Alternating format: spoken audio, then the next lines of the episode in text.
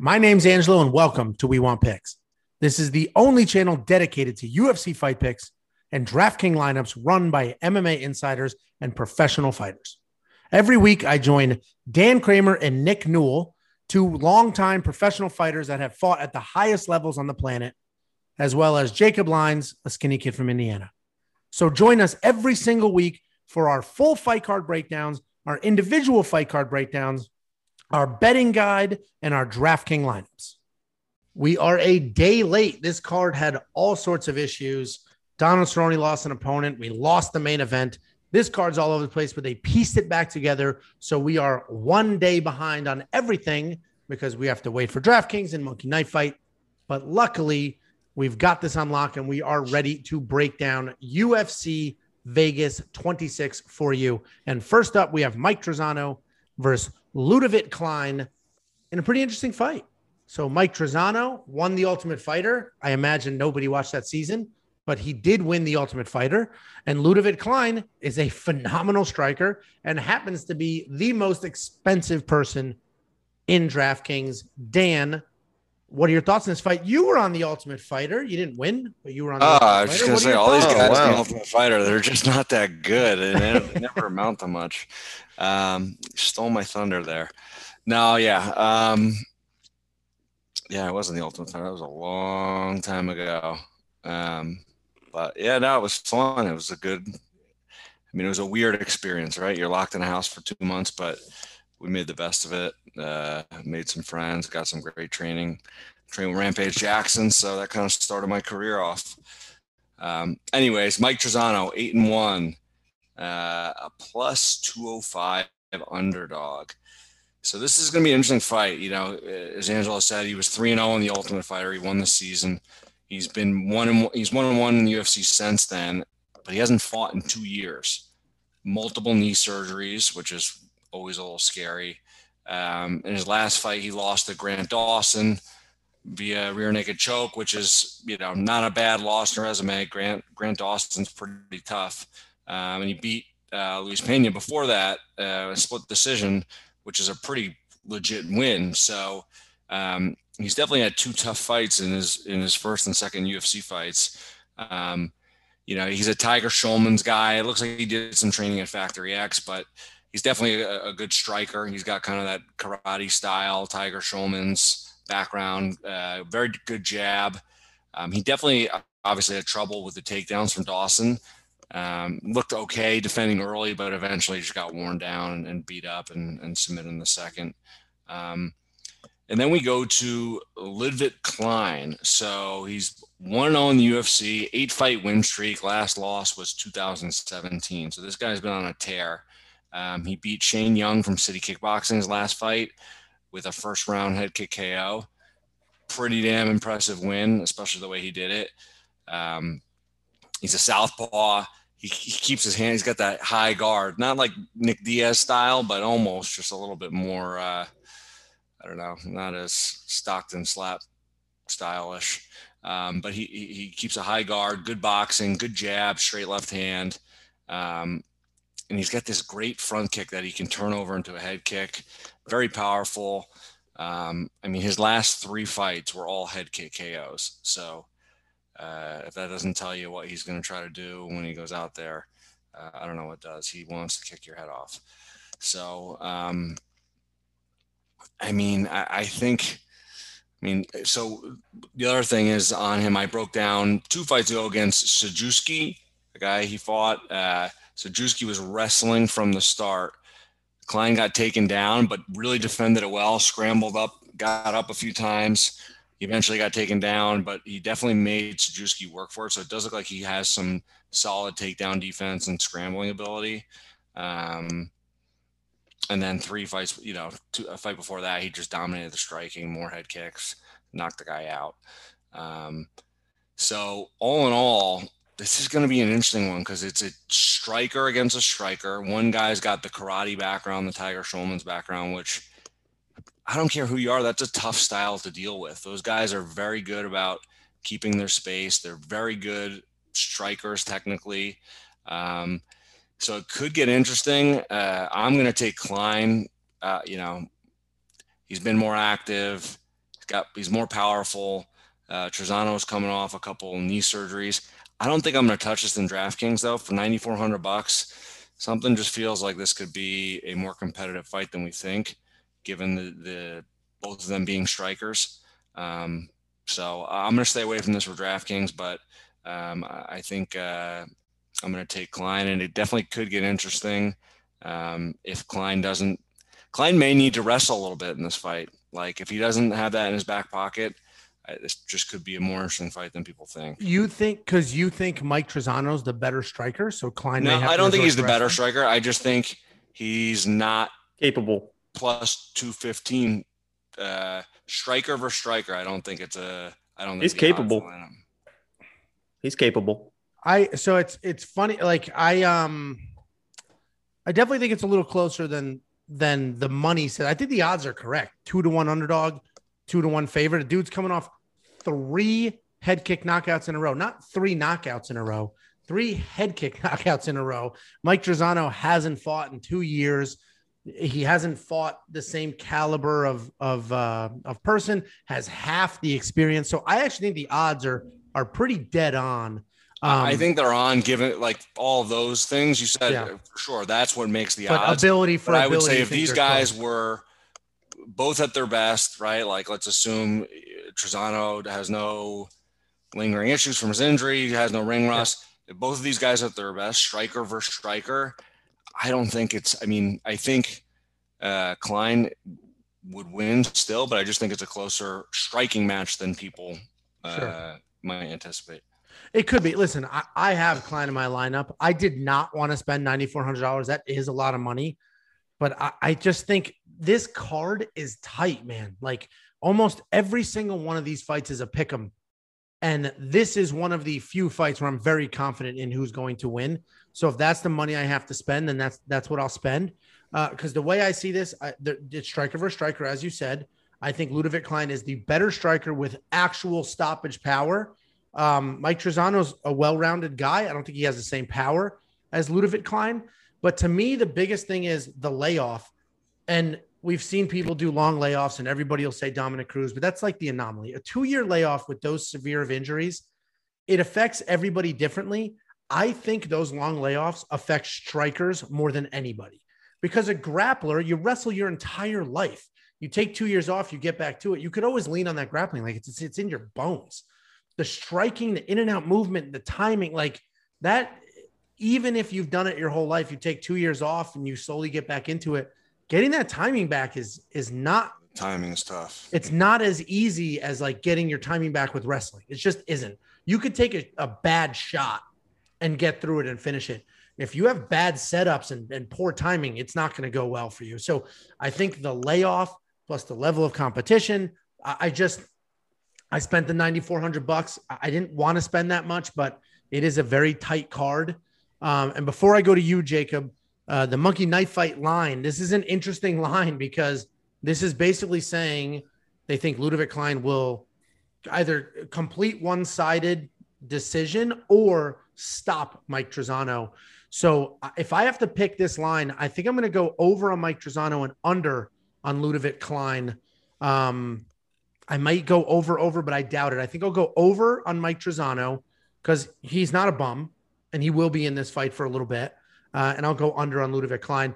And if you are looking to play that same line, use the link in the picture and use the promo code WWP, and they will instantly match up to $100. You deposit 100, you will have 200 five seconds later to play this line and then triple your money when you win. Jacob, who do you have winning this fight, and what do you think of that monkey knife fight line? Yeah, you guys mentioned the uh, the the knee injuries. We also have to remember that he was scheduled to fight in February and hurt his ankle. And hurt his ankle. I, I watched an interview where he talked about it. He said he hurt it bad, like bad, bad, and that was just February. I mean, that wasn't that far away. He basically said like, if I didn't have an ankle wrap on my ankle, it felt like my ankle was going to be detached. I mean, that's how that's how bad he hurt his ankle just in February. So you mentioned all the time missed. He also missed time just a few months ago.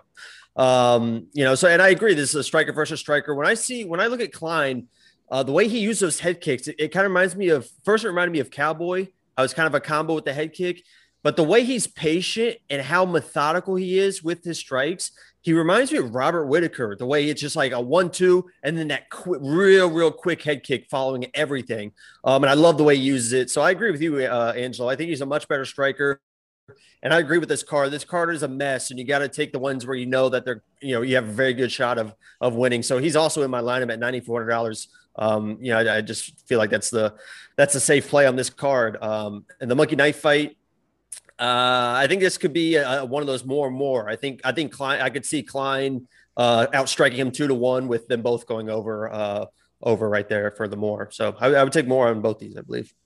Yeah, you guys may end up.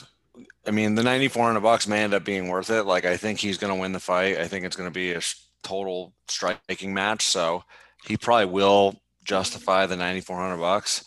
Um, and the crazy part too is Klein. He's tw- he's 17 and two. He's 26 years old, man. It's crazy. Really? Yeah, yeah, he's. I mean, talent. I think. I think honestly, both guys might get a, bu- a bunch of points in this one um, if Trizano doesn't get sparked with a head kick. But um, I'm still kind of playing around my lineup as I go. But 9,400 bucks, I think I'm going to stay away from. This was one of the, and you're going to hear this if you're watching this entire video. You're going to hear it say it a few times. The card is real tricky. And you guys let us know that in the comments that you're looking forward to the video because it is a tricky card. And the lineups are tricky too. Because I did some maneuvering because there's some people I knew I wanted, and $9,400 ate up a good chunk of that of that uh, of that budget. Next up at UFC Vegas 26, we have Tafon Nchukwi versus Jun Yong Park in striker versus grappler, in giant, scary striker versus incredibly tall, competent grappler. This is tricky. This is really tricky.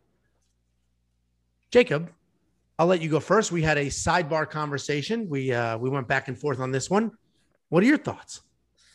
Yeah, this is uh this is a terrifying fight for Park. I mean, this guy is just a monster. Came down from I think he used to fight at heavyweight all the time. Came all the way down to middleweight and he's talked about um, obviously look at him, you immediately think he's I mean he's coming down that much and with that much muscle mass, you got to think cardio issues. And he admitted early on with that weight cut that he does have car- that he did have cardio issues because he didn't do the weight cut the right way. He hired a, a professional nutritionist. He did the right way. In his last fight, he won a, uh, a decision, a three round decision, and look look good doing it. So he, he can go the distance. So that's not a that's not a huge concern but it could be in this fight because I think that Park uses his grappling and takes advantage of his grappling. And I think at $7,700, I think there's great value in Park. We have to remember that this guy has the UFC record for ground strikes in a fight at like almost 300 ground strikes. The UFC record, not a middleweight record, the, the UFC record. Um, so he's he's gonna come out. He's gonna grapple. He could still get caught. He also has if if if uh, can st- stuff some takedowns, Park does have sneaky power and he does have some good counters, so he can strike. But I think he comes out, he uses grappling uh, and controls this fight. So um, I, th- I, think he wins, and I think there could be good, some good value there at seventy seven hundred dollars. He's not my lineup right now, but if, if something happens with with this card, we've already had you know a bunch of wild stuff happen already, so he could find his way into my lineup, and I, I like that plus. I think I like that plus one forty. He might, he might even make it into one of my uh, parlays with a plus 140. I feel good about it. it. This this is a tricky one, and and Jacob and I we went back and forth on this the other day, uh, talking about it. it. It is tricky. Usually, when there's striker versus grappler, I tend to, especially striker that isn't also competent in grappling. I, I would not say Tafon Nchukwi is, you know, can't grapple, but you know, it's it's not, it's uh, it's definitely not in his back pocket. So and do you know use, just real just real quick before I before I forget his la- I think he said his last fight they asked him what he weighed in on fight day from from 185. He said of, on fight day he weighed 225 pounds. Yeah, he, he's a massive human being, and honestly, 40 pounds. He said he put on 40 pounds. His cardio issues. Yeah, that's are, honestly, I don't even think that's possible. That's, that's what he said. Either. Not that's not said. not nowadays without an IV. Um, I I don't think. Uh, um, what the hell was I just going to say? Oh, uh, he, his cardio. He, I wouldn't even say he has cardio issues. Honestly, like somebody who looks like that, you would assume would gas inside of two minutes. Like when we get to the Phil Hawes fight, that is not what happens with Tafon. Like he is cardio far outlasts you know what you what you would assume it will. But anyway, this is a really tricky fight. I normally go grappler in these type situations, but I think Tafon is such a terrifying striker with so much power and speed and size. I am leaning towards Tafon. I, he's not in my lineup. If he was a little less money, I'd probably squeeze him in there. He's not in there eighty five hundred dollars because he very well could just get taken down and smothered. Um, especially uh, where uh, Jun Yong Park is tall, like very tall. So this is a very interesting matchup. Uh, Dan, what are your thoughts? What do you think of this line? This is an interesting monkey knife fight line too. Yeah, I mean, this is uh, it's funny because you you obviously watched the the last few fights of Jun Yong Park where he wrestled the whole time, but the guy is not actually a wrestler. He was a boxer, and he just started learning wrestling like in the past couple years in South Korea, and he's been going to it against guys who are good strikers. So you'd imagine he'll probably do the same thing here. So yeah, this is going to be an interesting one. I think uh, I think Tafon, you know, he's one and zero oh in the UFC, won his Dana White Contender Series fight. Um, he also beat Jacob, your best friend, William Knight on the regional scene. I didn't want to mention it. One of your uh, previous locks of the week, I believe, right? He beat him. So, I mean, he beat your lock of the week before they were even the lock of the week. I don't know what that means, but I'm sure you'll figure I out. I don't think William ever made it. I think he that fight dropped. So I think I he was your he, lock of the week, but he didn't ever. He never fought as your lock of the week. Right. Oh, right. So that counts as a win. Got it. Yeah. so I mean, listen, he's beat some good guys. He is. I mean, you can see right there. He is jacked. He's an explosive striker, power puncher, and Angelo, you said it. Um, he had really good cardio his last fight. He went three rounds. Like I was, I kept waiting. I'm like, oh man, it's gonna, he's gonna fade fast here, and he looked pretty good in that third round. Um, he's definitely very fast, especially for his size and build. Uh, super athletic. You know, the way he throws head kicks. I don't know how tall he is. I think he's like five eight. Or he's like very short. Short dog says they're both six foot, but that's no. dog. So. No, he is short. Jun Yong is like legit tall, and Nchukwi's not tall. Yeah, he is short and stocky, but he throws a head kick like he must do yoga or something because he throws head kicks up there um, pretty well. So he's definitely athletic. He's also, uh, you know, he's got some really good foot sweeps. He was using that in his last fight. Like I could see that coming into play in this fight against Park. Um, if Park is really trying to grapple and gets the clinch, because I don't think he, I don't think Park is going to get takedowns that easily. Um, you know, I, I, I thought uh, Tafon's takedown defense looked pretty good. Um, he got taken down by Jamie Pickett, but he got up pretty well. He's also got pretty solid dirty boxing in the clinch. So I think there are definitely a lot of things uh, in Tafon's favor here. Um, you know, I, I, think overall striking, he's going to be better. He's, you know, he was 13 and one in Muay Thai prior to going to MMA. So he's got striking experience. Um, Park also, I think, has some boxing uh, experience as well. But I mean, Park. So like, kind of looking at his tape and his his record, he lost Anthony Hernandez three fights ago, and then he won his last two straight. And that's what you were saying, Angelo, where he started wrestling. So I think after that Hernandez fight, he basically went and became obsessed with wrestling and used it to win his last two fights. Um, the last fight against John Phillips, you know, the, both fights where he uses wrestling, it was against powerful strikers. So you would think in this fight he's probably going to have the same game plan. Um, I just don't think he's going to get it that easily. So I, am going to take uh, Tafon in a close one. Um, I, I, think Park will try to go for takedowns. I don't think I'll get him that easily. If he does, it could be trouble for Park or for uh, Tafon because we saw you said where he broke the record for strikes when Park does get on top, he's he's pretty good.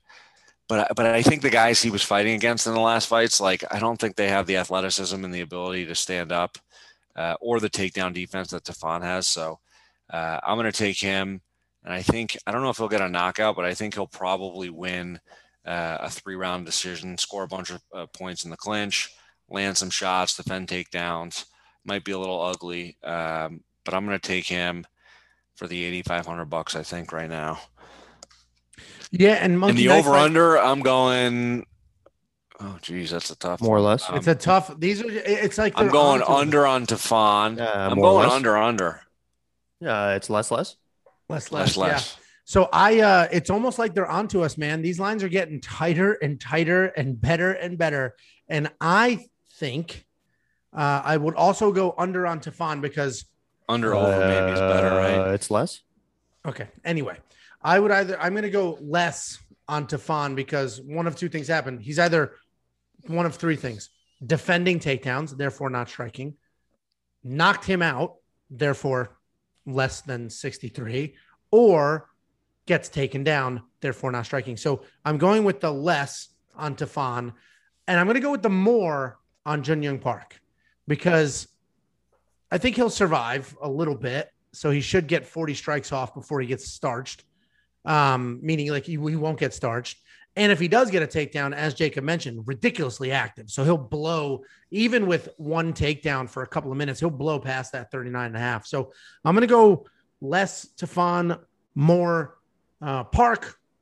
And if you want to follow me there and triple your money, hit up the link below at playmkf.com slash we want picks and use promo code WWP on your first deposit to instantly match up to $100. Play that on this line. These lines move as people come in, as they play, as money comes in, the lines move. So get it early. Um, I like this line with the. Uh, yeah, that's pro- you're probably right. Actually, the more I look at it, it's probably less, more. I just, you know, you just when you when we break down these lines, you just got to think, how is this fight going to go? And you know, this is one of the. Uh, no, no matter what happens, I think T- Tafon is less right because if it stays a striker versus striker, Jun Yong's going to get knocked out. So he's going to grapple, and he either gets his way, which limits the striking, or doesn't get his way and he gets knocked out. So then Jun Yong is the one whose line he could get knocked out in a minute. And Park's boxing. Park's boxing is not bad at all. I know, but That's what I to your said. point, He's got He's- sneaky power. Good his counters. fight IQ, his fight IQ is solid, and he's recognized. I need to grapple some of these. Don't be surprised if Park hits him with the counter and clips him. All right, well, that would surprise me, but anyway, that's my play here. Hit this line if you like it before it moves. Um, but this will be another interesting fight. This entire card is interesting fights. Next up at UFC Vegas 26, we have Christian Aguilera versus Carlston Harris.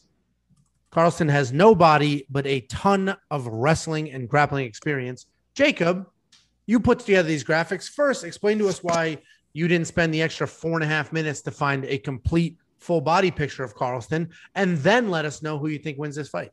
Hey man, he's got no body, but he's got a ton of heart. This guy's got a ton of heart. Oh my I'll god! tell you that. He And we- and we that know- just to set up that line. And we, and we know I, if I if, that's pretty sad if I picked that graphic just to set up that line because that line was not very good. Felt But very we- forced. so second of all, we all know that the best wrestling in, in the world is Arkansas. Arkansas wrestling, the best wrestling in the world. There's no doubt about that. Number two is Guyana. Guyana wrestling. This guy is a wrestler and he's going to dominate this fight with his wrestling. I will tell you with Christian Aguilera, I did get sidetracked. I, I fell into the trap of I put in YouTube Christian Aguilera. All that came up was Christina Aguilera videos. I watched Christina Aguilera videos for an hour and a half. I could not stop. She, she, she was my girl growing up, not Britney Spears. Christina Aguilera was my girl. If you're if you agree with me in the comments, let me know.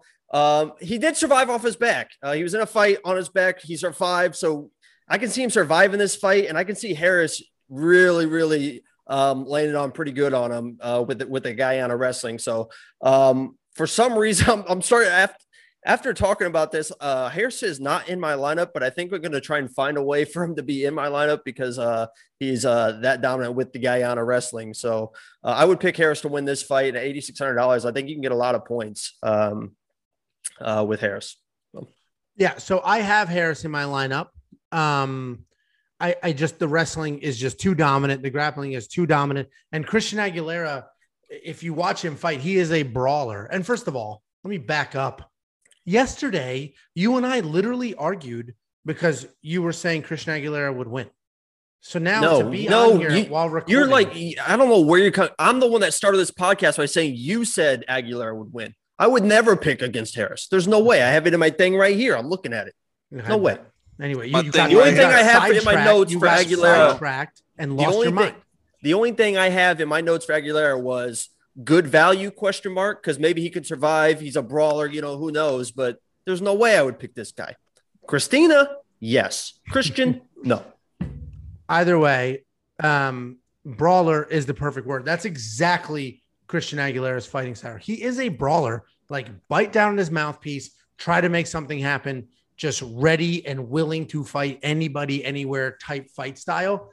That doesn't bode well against grapplers. That style works well against other brawlers. That style works well against technical strikers. And Dan has talked about that in the past when we've asked, you know, what's the hardest, what's the hardest style to train for? And it's those wild brawlers. They don't do anything that you expect them to do.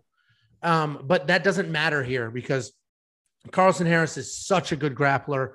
I, I can't imagine there's going to be a lot of standing, you know, a lot of standing room for the brawl for Christian to make it ugly and dirty and and you know a nasty fight. I think Carlston's just going to take him down, beat him up, potentially get a submission finish.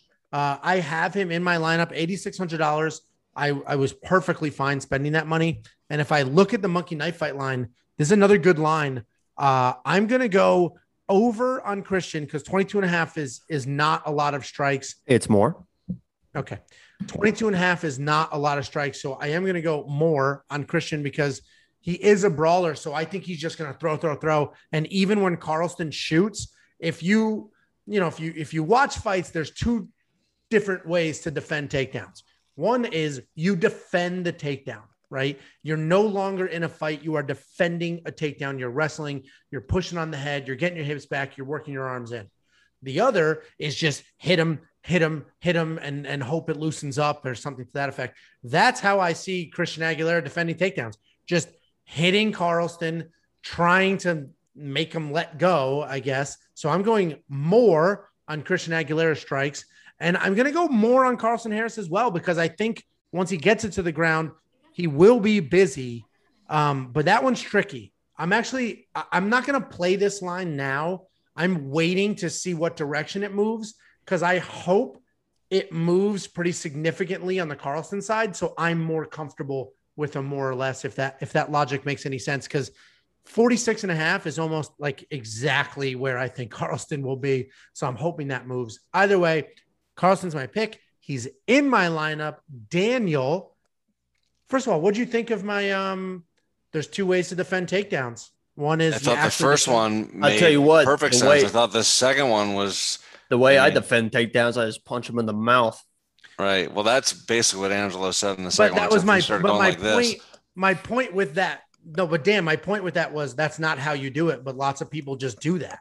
They do those pitter patter punches to the side of the head. It does right. nothing. You the don't key, reposition key word there being defend. Usually that doesn't really defend anything. Usually it does nothing. Couple, yeah, a couple of those off, and then you end up on your back.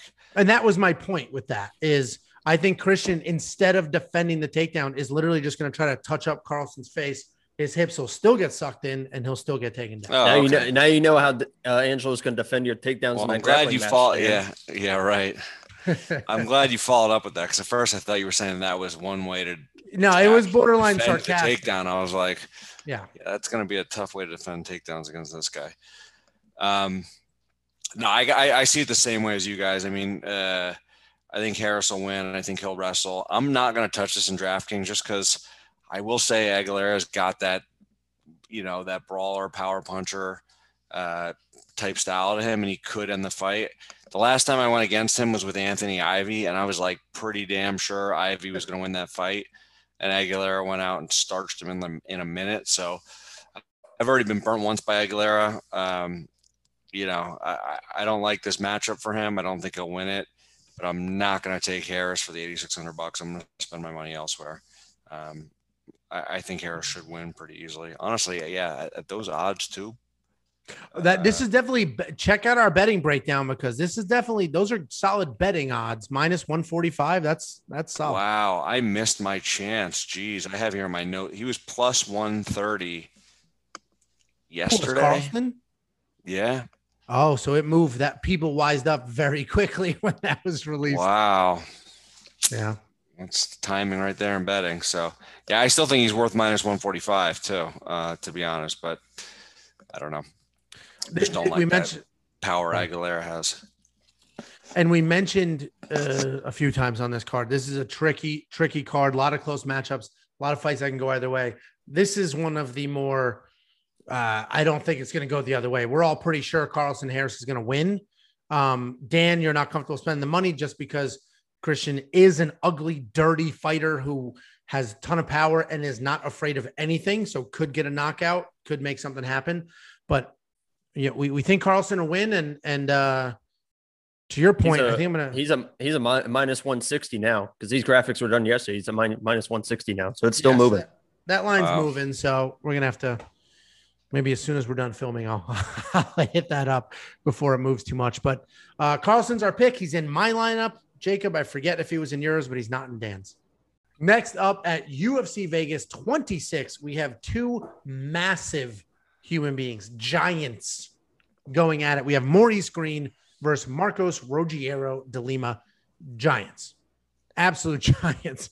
This is an interesting, significant strike line. Very interesting DraftKings prices. I I was ready before DraftKings released their prices. We're a day late because it took them forever to get those out. Before DraftKings released their prices, I'm like, I want Marcos, you know, Rogério de Lima in my lineup. Then they released their prices. I'm like, nah, I'm not, not, not ninety one hundred dollars. So Dan, what are your thoughts on this? I mean, I, I uh, De Lima trains at ATT, um, so right out of the gates, you know where I'm going with this one. But I, I think he's going to walk through Maurice Greene, to be honest. Um, you know, De Lima's a guy who was a light heavyweight. I think he had like six or seven fights at light heavyweight, had some weight issues, went to heavyweight. He's two and two there. But the guy still has power for a heavyweight, too. Like he hits hard and he is coming out to take your head off. Um, and I think he's just too powerful. Too he's going to overwhelm Greene. I mean, the the fights I saw Greene in, I, I, you know, he's he's super long, super tall, but he doesn't really even use it that well, and his defense is a little suspect. Uh, I don't think he has any ground. I think De Lima is going to close the distance and just land a bomb. Um, and I also think if for some reason he's having trouble on the feet, I think he can use his wrestling to get it to the ground and kind of dominate on top and ground and pound.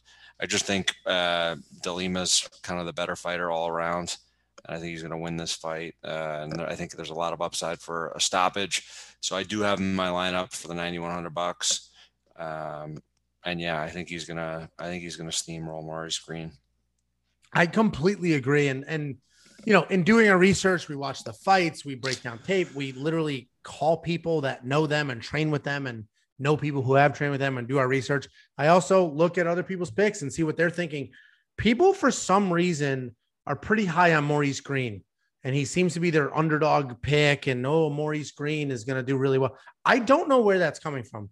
First of all, he's a giant freak athlete. Like I, so you got me there. He is unbelievably athletic. He is a very big person. His chin is not great. It is not great. Gian Villante dropped him, and Gian Villante is like, he wasn't great at 205. And then he went up to heavyweight and he still made that a dirty fight. So I, I just think Maurice Greene's chin is heading in the wrong direction. Marcos Rogério de Lima has a lot of power and a good ground game. I think Marcos Rogério de Lima is better everywhere. He's not the athlete that Maurice Greene is, and being athletic that you know that is important here, but he's not the athlete that Greene is, but he has more power. He has better striking. I think he's actually more physically imposing, even though he's shorter. Um, and I exactly the way you said it, Dan. I think he can drop Maurice Greene and then pounce on him and potentially submit him. The only reason he's not in my lineup is ninety one hundred dollars is a ton of money, and we we are talking heavyweights. Like, it's not the craziest thing in the world if Maurice Greene knocks out Marcos uh, De Lima, but you know, it's definitely it's it's highly unlikely in my opinion. And then Jacob, before I go to you, the monkey knife fight line, it's a solid line. Uh, I'm going to go more on Greene because I think he will get off more than 16 and a half significant strikes. 16 and a half significant strikes is, is not a lot. Um, so I think he will throw more than that. Um, but Marcos Rogério de Lima is a slow starter. He's not, he doesn't come out there throwing bombs. He doesn't come out there moving like crazy. He, you know, he sort of takes his time and waits. So that 31 and a half is pretty solid. Um, I, I don't know if I'm going to go more or less on that. I, my instincts are saying more because if he gets it to the ground, he'll hit him a few times before trying to make something happen. Um, but this is another one where I'm going to wait to see if that moves. And once it moves, then I'll strike once it's a little more clear. But Jacob, what are your thoughts here? And tell us how you're going to spend your instant match, your instant WWP match in Monkey Knife Fights up to $100. How are you going to do that? Yeah, I agree that uh, Marcos is the much better mixed martial artist everywhere. I think he should dominate this fight. I was in the same dilemma that you were in, Angelo. I saw the 9100. I'm like, eh, is he 9100 that dominant? Because as you mentioned, Greene with his length, maybe he can do something with that. We also got to remember that that that Greene, you, you think he's going to get dominated on the ground. He has five submission wins, and a lot of those are with triangle chokes with those long, long legs. So yeah. if there's a weird scramble, you know, he is very, very long. He could he could find a way to, to get that triangle up and, and choke him out. So um, I don't feel great about Lima in this fight, um, but I think he, he, definitely should win. He's definitely the better fighter all around. Um, so I have him winning, but he is not in my lineup. I think the only thing we really this is the only thing that's really, really important for Lima. I'll tell you why. Here we go. His last eight fights, it's win, loss, win, loss, win, loss, win, loss. That means he's going to win. You know what's coming. I mean, it's very. I mean, it's as simple as it can be. There you go. See why you don't need to watch any other channel. They're just going to read. I was going to say, and just, make stuff up. Nobody found that. Why didn't nobody you do that in the that. beginning, Jacob? We could have just skipped this one, and everyone would know what's going to happen. Hey, that Villante fight, that's the one where he like submitted him with the, uh, the crazy like fat man move. Yeah, it was like it was not even a submission, really, basically. yeah. yeah. yeah. But Villante so, dropped him, man. His chin's heading in the wrong direction. Right. He could te- he should theoretically be 0 and 4 in his last four. exactly. I, I just don't I get it. The guy is an athlete. Like I if if I had a touch of his athletic ability, my life would be much better than it is now. He is a giant athletic dude, but you know, I, I just this is not a great matchup for him. His uh, nickname but, is the Crotchet Boss. That's kind of interesting. Crochet, crochet, dude. Dude, you're bougie. You live in in the expensive part of Florida. You should know that. the crotchet boss. Jacob is supposed to be the Midwestern simpleton. Oh, it says the he's the crotchet boss. boss the crouch it boss or something like that. Arkansas wrestling, baby. Damn crotchet bosses. Oh my god, Jacob and I live in Texas, and you're the one saying crotchet instead of crochet. This is unbelievable, Dan. It's a very interesting nickname. Next up at UFC Vegas 26, we have Ryan. I'm assuming it's Benoit because I watched wrestling back in the day and it was Benoit, but people are saying Benoit. Ryan Benoit versus Zarrukh Adashev. This is an interesting fight. I like this one quite a bit. I, I genuinely am interested in this fight. It is grappler versus wrestler ish, but these are two well rounded guys who are going to go at it. Daniel, what do you think? Yeah, this is I, I like this one as well. Um, I, I, like the value here on Adashev, and I mean I was watching tape on both of them it's an interesting. Uh, Adashev is an interesting guy, right? Because he's three and three as a fighter, MMA fighter, zero oh and two in the UFC. Now, again, tough competitions in his losses: uh, Su Mudaerji and Tyson Nam.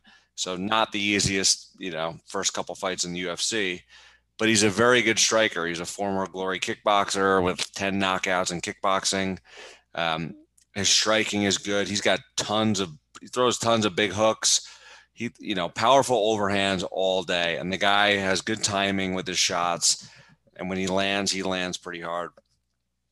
Uh, Benoit, on the other hand, is three and five in the UFC. He lost his last two, but also to very tough competition. So Tim Elliott and Heili Alateng, um, both tough losses. He went to a split decision with Brandon Moreno, so you know he can he can hang out there. He can hang with the, you know some of the best strikers in the division. Um, he is also a powerful striker, powerful kicks.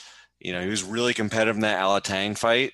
Um, and I think, you know, the final round, Alateng uses wrestling to, to win it, but very competitive throughout that. So, I mean, I think the storyline here is Adashev is kind of getting I don't want to say he's not getting the respect he deserves because he's three and three and 0 and 2 in the UFC. But styles make fights. And I don't think Benoit's wrestling is going to be good enough to make this a wrestling, uh, to get this to the ground. And I think striking wise, I think Adashev is the favorite here. So um, I think Benoit's got the power to make something crazy happen, but uh, Adashev has legit. I don't even know how much more experience, but a lot more experience in pure striking than Benoit does. He throws powerful shots, so I think for seventy five hundred bucks, um, Adashev is worth it. I think he's a good value. At a minimum, it's going to be a striking match that probably goes a few rounds. Um, and best case scenario, Adashev lands lands a big shot and, and gets a knockout. So I think there's a ton of upside to him at 7,500 bucks. I got him in my lineup. I, I think he wins the fight, to be honest. And this is a tricky one, and it's funny because I, I agree with pretty much everything you're saying. And you know, if you just look at their record and you just go to Tapology and you're like, oh, three and three versus ten and seven, I made my mind up. Oh, that one's the favorite. I'm done. That that is not the right approach here.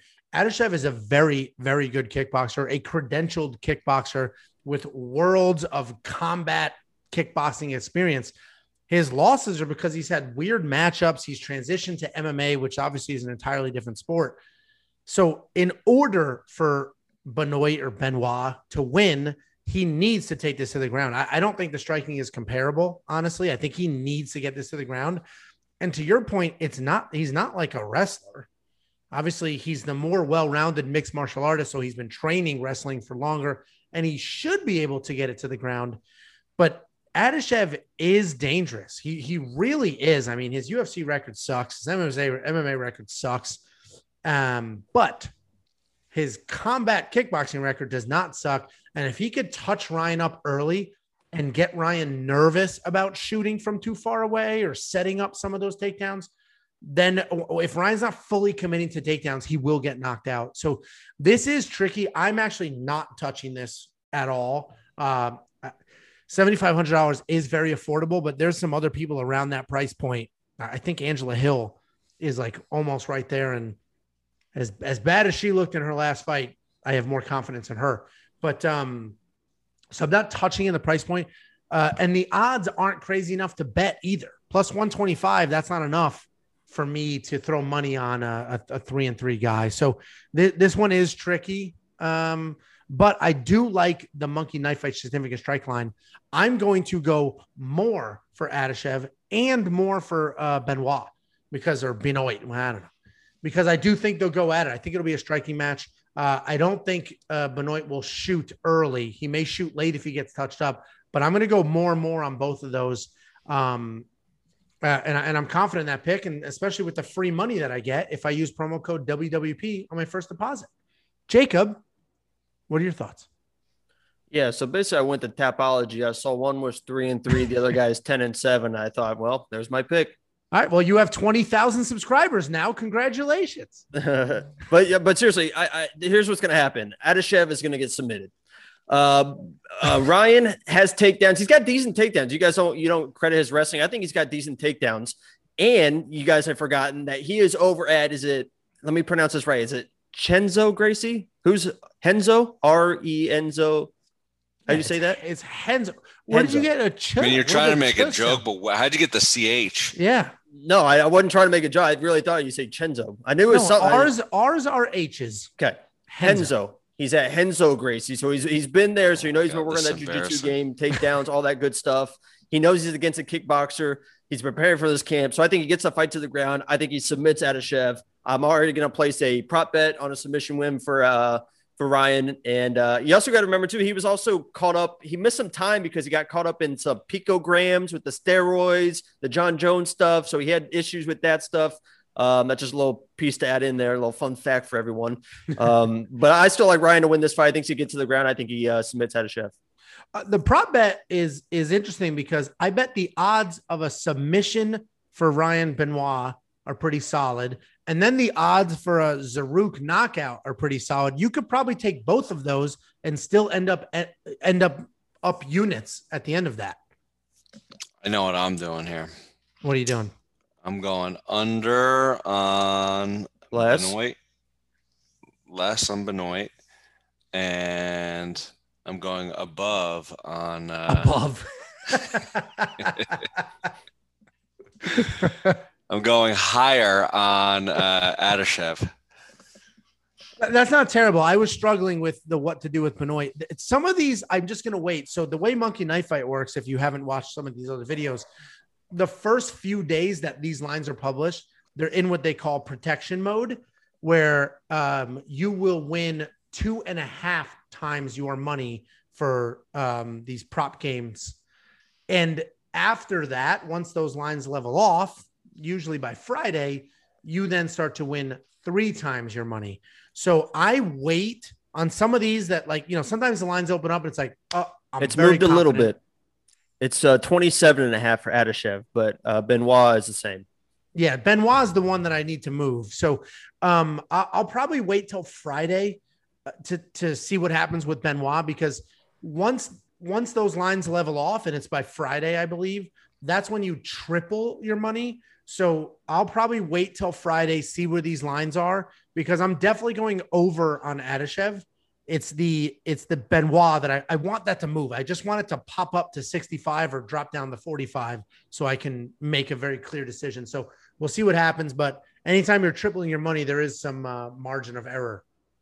Next up at UFC Vegas 26, we have Phil Hawes versus Kyle Daukaus.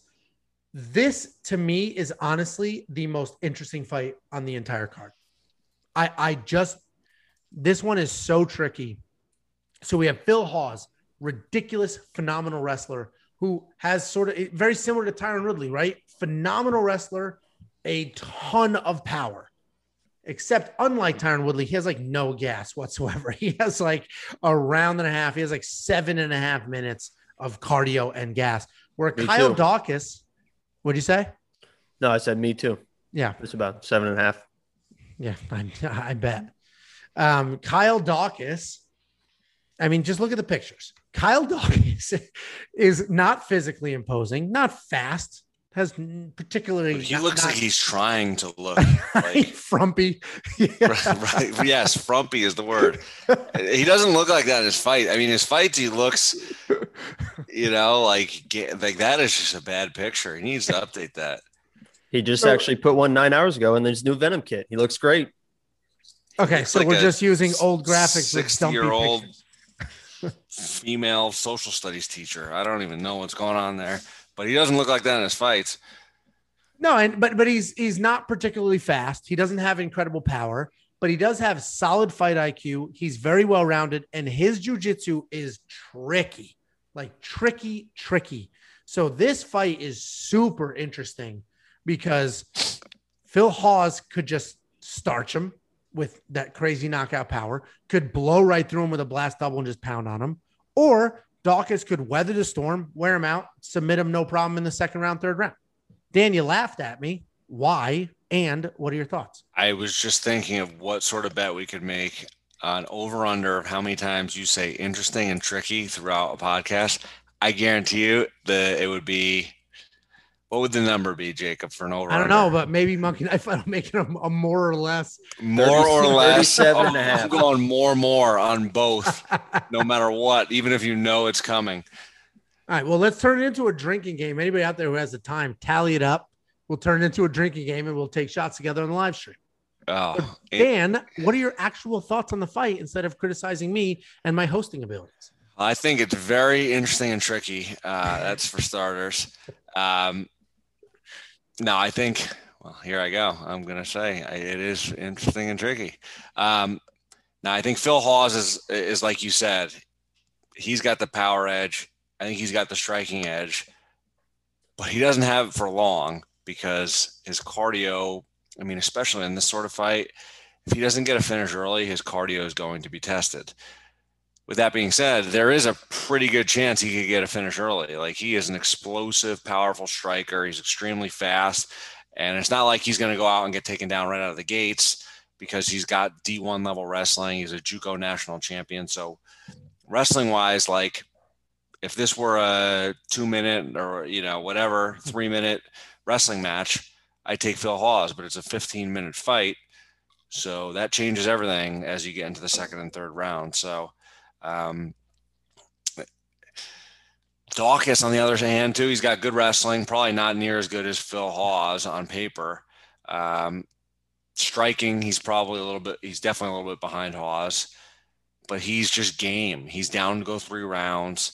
Even in his Brendan Allen fight, where he got beat up for two rounds, that third round he almost made a comeback and and and stole the fight. Um, so he's one of those guys that if you don't get him out of there early, he's not going away, and he's going to be in your face, just scrapping till the bitter end. So, um, in a coin flip type decision, I'm thinking I'm going to take Hawes here, um, just with being the more athletic, more powerful guy. Um, so, but again, if it goes to the later rounds, I, I could see Daukaus kind of just exposing him and, and, and, beating him up a little bit. So, my pick's Hawes. Um, but I hope he gets an early stoppage. I'm not I'm not touching this for DraftKings. And Monkey Knife fights, I'm going over under.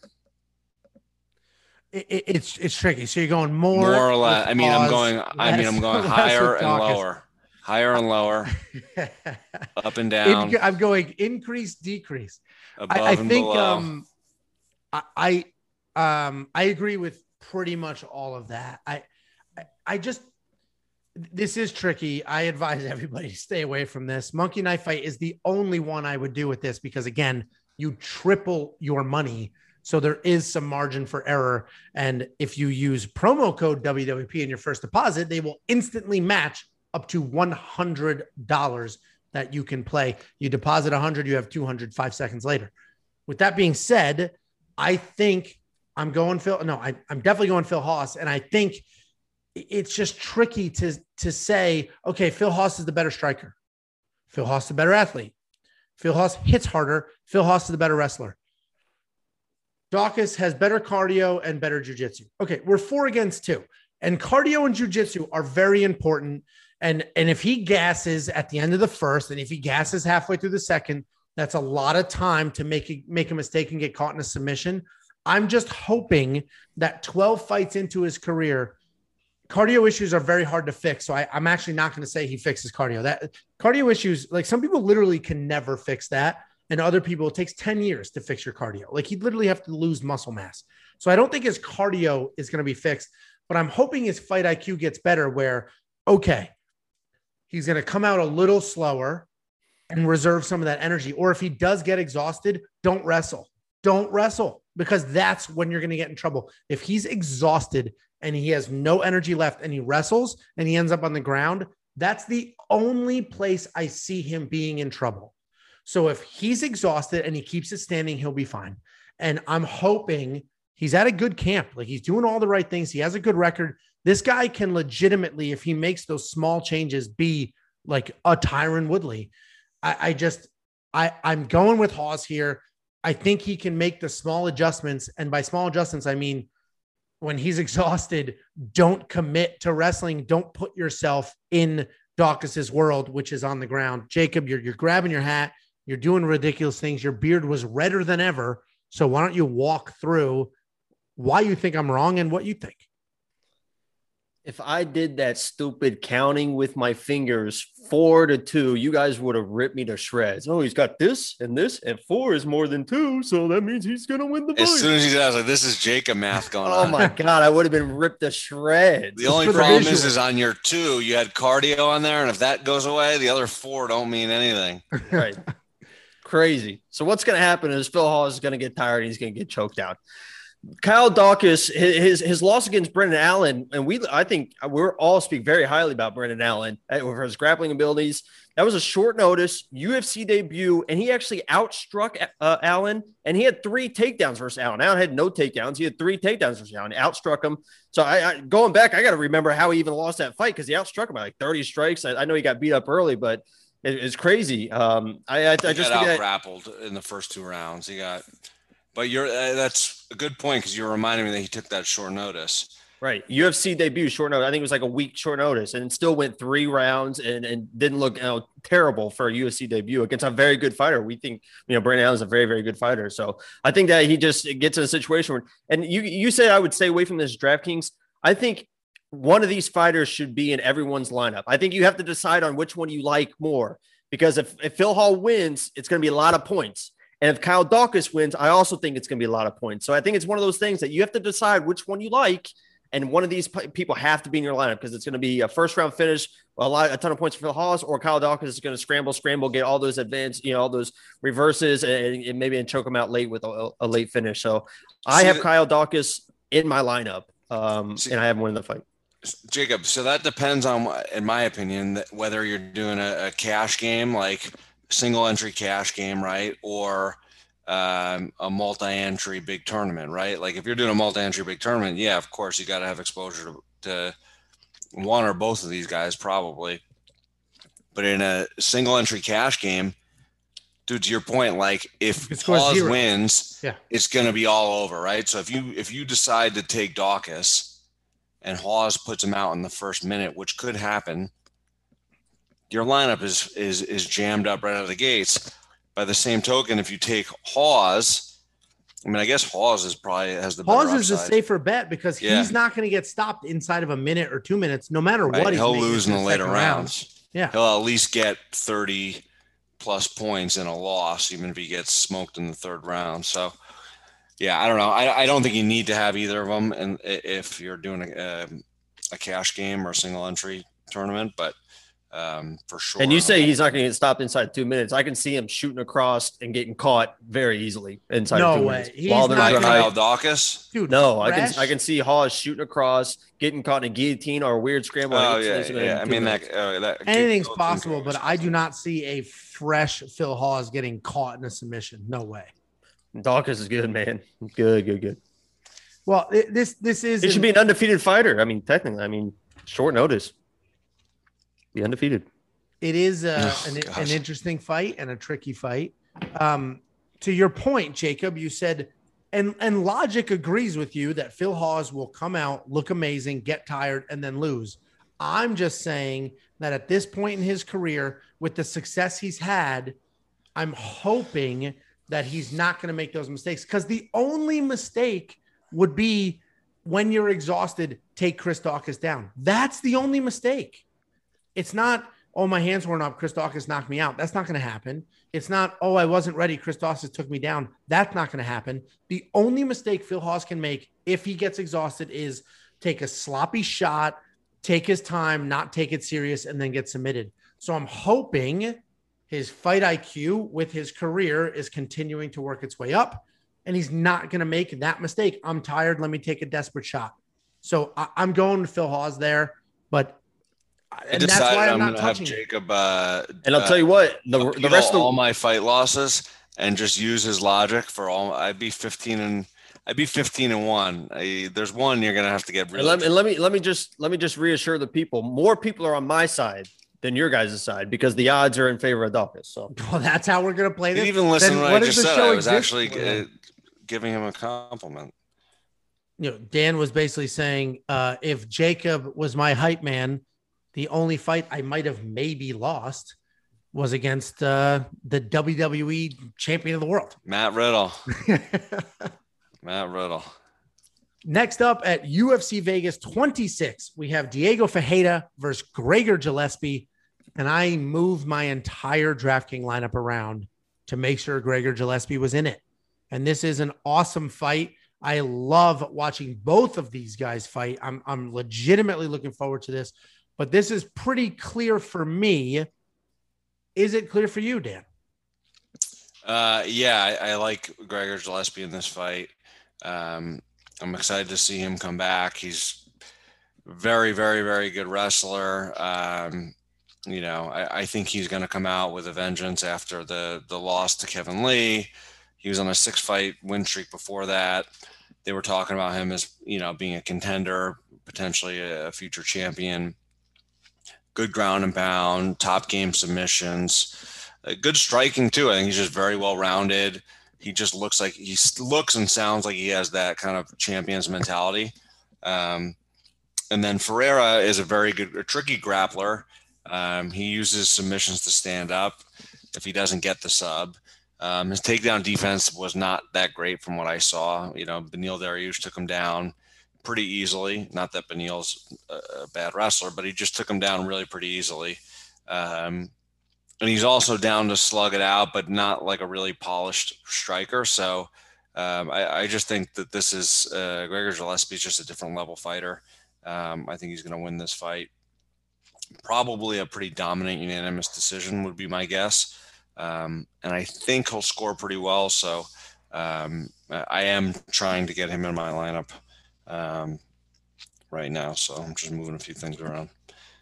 Yeah, he's he's not cheap, but he is cheaper than um, than he could have been. They they could have easily made him a ninety something hundred dollar fighter. So yeah, I'm I'm going with Gregor Gillespie. His wrestling is better. His striking is better. Uh, Diego has the the advantage in the pure BJJ, and I don't think it matters here. I don't think they're going to end up in a pure BJJ environment. The last fight we broke down was Phil Hawes and Phil Hawes could end up exhausted and in a tricky jujitsu situation. Gregor Gillespie is not going to end up exhausted in a tricky jujitsu situation. So even when he does take it to the ground, which he will, he's not going to be in trouble. Um, so I have Gregor Gillespie in my lineup. I'm probably going to put some bets on him. I agree with you. Uh, this is a, a unanimous decision win. So that's probably a prop bet I'm going to hit. And as far as Monkey Knife Fight is concerned, I'm going more more on both. They are pretty active. Uh, I think Gregor is just busy on top for most of this fight. Uh, and I think, you know, Diego is going to be busy while they're standing to try to make it ugly. So um, this is pretty clear for me. I, I literally had to move my lineup around to get Gregor in it. But Jacob, what are your thoughts here? What are you doing? How do you feel? Uh, I feel kind of weird about Gregor Gillespie because he feels like one of those up and coming guys, but he's already 34 years old, which is kind of hard to believe. And I found this also interesting. He stated that he ended his wrestling career because he didn't think he could beat Jordan Burroughs, which he was probably right about that. So that's why he said he ended his wrestling career. Um, I will say that I, I have Gregor in my lineup. I think he dominates the fight. I'm gonna take a prop bet for a Ferreira uh, submission win.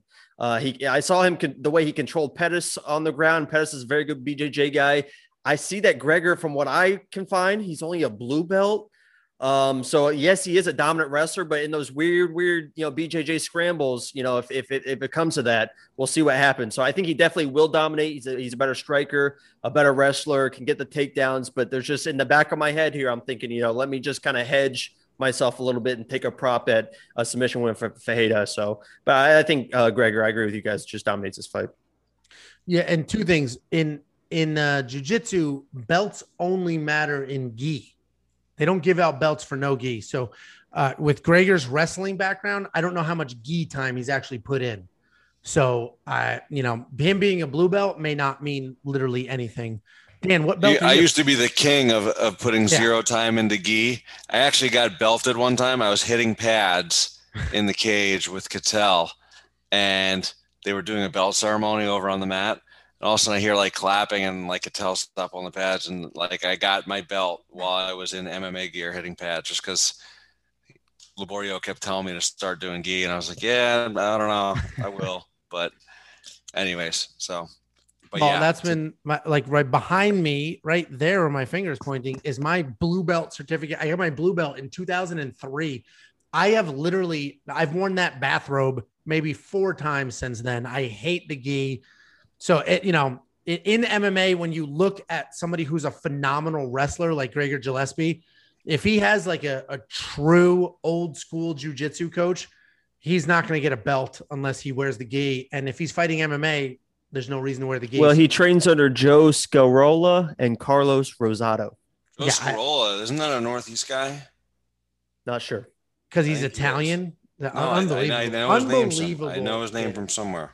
Us Italians are offended by that assumption that Joe we're all from the Northeast. Or he was on the Ultimate Fighter, wasn't he? It, it is. It does sound very familiar. He was on the Ultimate Fighter. I think like the season. Isn't he the guy before, who went home?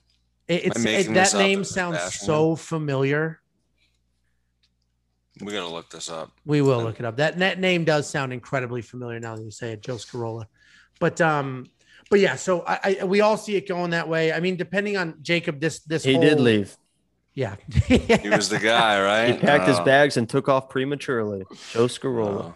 Is that the same one though? Let me make sure. Yeah, no, there's ten different. I think it was for his girlfriend too. It was like a It was. I remember now that you say that. It was for his girlfriend. That's bad. That like there's a lot of things I don't remember that I remembered that about him. How many years after the fact? Oh, that's brutal. You don't remember things in your own career. He ended right, his career remember- undefeated. He ended Right. his I was like, who's that guy? 4-0 you fought him uh, in 2010. He ended his career undefeated, Dan, because Dana said if you leave, you or uh, Jacob, if Dana said if you leave, you will never fight in the UFC. So that was it. He Oh no, yeah, done. he lost his uh, he lost the Ultimate Fighter uh, fight, but that was an exhibition. So his pro career, he's undefeated. and then Dana was like, if you leave, that's it. You're like, don't ever try to come back. Anyway, we've gotten That's off brutal. topic. I, I think Rager wins. We all think Rager wins. This off topic happened because Jacob, you mentioned you would take a prop bet on Diego Ferreira by submission, unless that's plus like five or six hundred. You know, I, I would avoid that. But Is there a prop bet that uh, Ferreira is gonna not fight because his girlfriend doesn't want him to? because he misses. I mean, listen, if Joe Scarola's married and has kids now and he's happy as hell, then good for him. I imagine that didn't work out though. Next up at UFC Vegas 26, we have Neil Magny versus Jeff Neal. Other people keep saying Geoff Neal, which blows my mind. It's Jeff Neal. This is interesting and tricky, Dan, um, because Neil Magny is are. like they all are. This card specifically, Neil Magny is very well rounded, um, has abilities everywhere. Jeff Neal is a great striker who was like beat pillar to post by Wonder Wonder Boy, like beat the piss out of Jeff Neal. So it's a big question. Like, what is Jeff Neal going to look like in this fight? At least for me, like that. That was a bad, like very dominant. Lost all five rounds. Got beat on, um, on ABC no less. So anyway, this one actually is. I use the word tricky too much, and everybody's getting drunk if we turn it into a drinking game. This one is tricky, much trickier than the odds or the DraftKings prices would And the indicate. trickiest of tricks. The tr- very very sneaky. Dan, do you think this is tricky? Um, I mean, I think let's put it this way. Let's figure out new ways to use tricky. I think they both are coming off very, very tricky recent losses. So Magny was on a three-fight win streak, solid wins over Robbie Lawler, Rocco Martin, Li Jingliang, and then he got out grappled by Mike Chiesa. Mike Chiesa, one of the tougher matchups in the division. The guy can put a pace on you grappling wise that most can't can't deal with. Jeff Neal, like you mentioned, very tough stylistic matchup to Stephen Thompson. Stephen Thompson, honestly, is one of the most underrated, toughest fights. Like, I wouldn't want to fight him if I was on my way to a title because he's he's Yeah. very hard. He's that karate style distance striker that just it's very very hard to And replicate. tough, like super And tough, tough, yeah. yeah. technical, weird stance, handsome. Like it's he's uh, tricky. Well, you're getting carried away now, but yes, I he's just- a very, very good fighter. Um, he likes long walks on the beach. um, no, I, I, I think they're both coming off stylistically tough matchups. Um, and I think this is actually kind of a, an- a, a, a, a can say tough matchup for both of them. yeah, you can say tricky. I wanted to so bad, and I, I refused know it. uh, you making fun of the words I use, but they're they're appropriate. I'm getting the, hitting this thesaurus after this, and I'm going to delete the word tricky from my brain.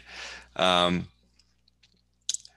it'll replace uh, uh, Joe Scarola, whatever the new word is. Um, anyways, I, I think you know this is going to be Neil landing big shots potentially if Magny can't get his way and get it to the ground. I mean, here's the bottom line. I think this is a tough fight for both of them. I think it's a close fight, but I think Neil's got enough power, and I think Magny does keep his hands low and his chin up a little bit too much. I think at some point Jeff Neal's going to catch him. Um, the fact that he went uh, that many rounds with um, with Wonder Boy just shows he can stay in a fight and, and, and be be there the entire time and be competitive, even though he got beat up in that fight. But I think at some point Jeff Neal's going to find Magny's chin um, and hurt him. But low level of confidence in this one. I'm not. I'm not touching it in DraftKings. Um, as far as the higher or lower, uh, more or less, up or down for Monkey Knife Fight, I am going to go with. Hmm, that's interesting. These lines get harder and harder every week. Yeah, I'm gonna go with because Neil could just starch him. So that's the thing. If you're going for an early knockout, you just you got to just bank on that. But let's assume that's not going to happen. It's a fight. I'm going to go more on Magny and less on Neal because I think Magny will figure out some ways to to get it to the ground or, or stall or minimize the strikes. And I think he'll get 34 and a half. And unless Neal gets a knockout, or if he gets a knockout, obviously be the last, but I don't think he's going to get 60 strikes. So yeah, 60 is a lot. With. And and when we break down these monkey knife fight lines, to your point, you got to think about what's going to happen. Well, potential path to victory. I think Neil's only path to victory is, and we're saying Neil, they, they both have Neil in the name. Magny's only path to victory is to get this to the ground. I, I think if it stays standing, it doesn't end well for him. So if he imposes his will, he's going to get more than 34 and a half significant strikes because he'll get it to the ground. He'll beat him up on the ground. He won't submit Geoff Neal, but he'll, he'll, he'll touch him up on the ground and he'll land more than 34 and a half significant strikes. So I'll go the more there. If Jeff Neal gets his way, he'll knock out Neil Magny early. So I would go the less there.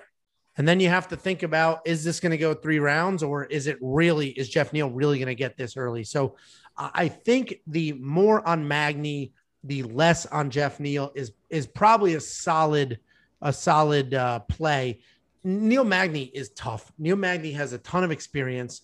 He's got high fight IQ. He's been there for a while. He had a nice streak for a little bit where it looked like, oh boy, Neil Magny's going to make something happen. So I, I think he's game enough, experienced enough to survive. So I think he does land more than 34 and a half significant strikes. I think he can neutralize some of Jeff Neal's, you know, uh, strike heavy offense. So Jeff will be under 59 and a half. And I'm going to use my free $100 when I go to playmkf.com slash we want picks.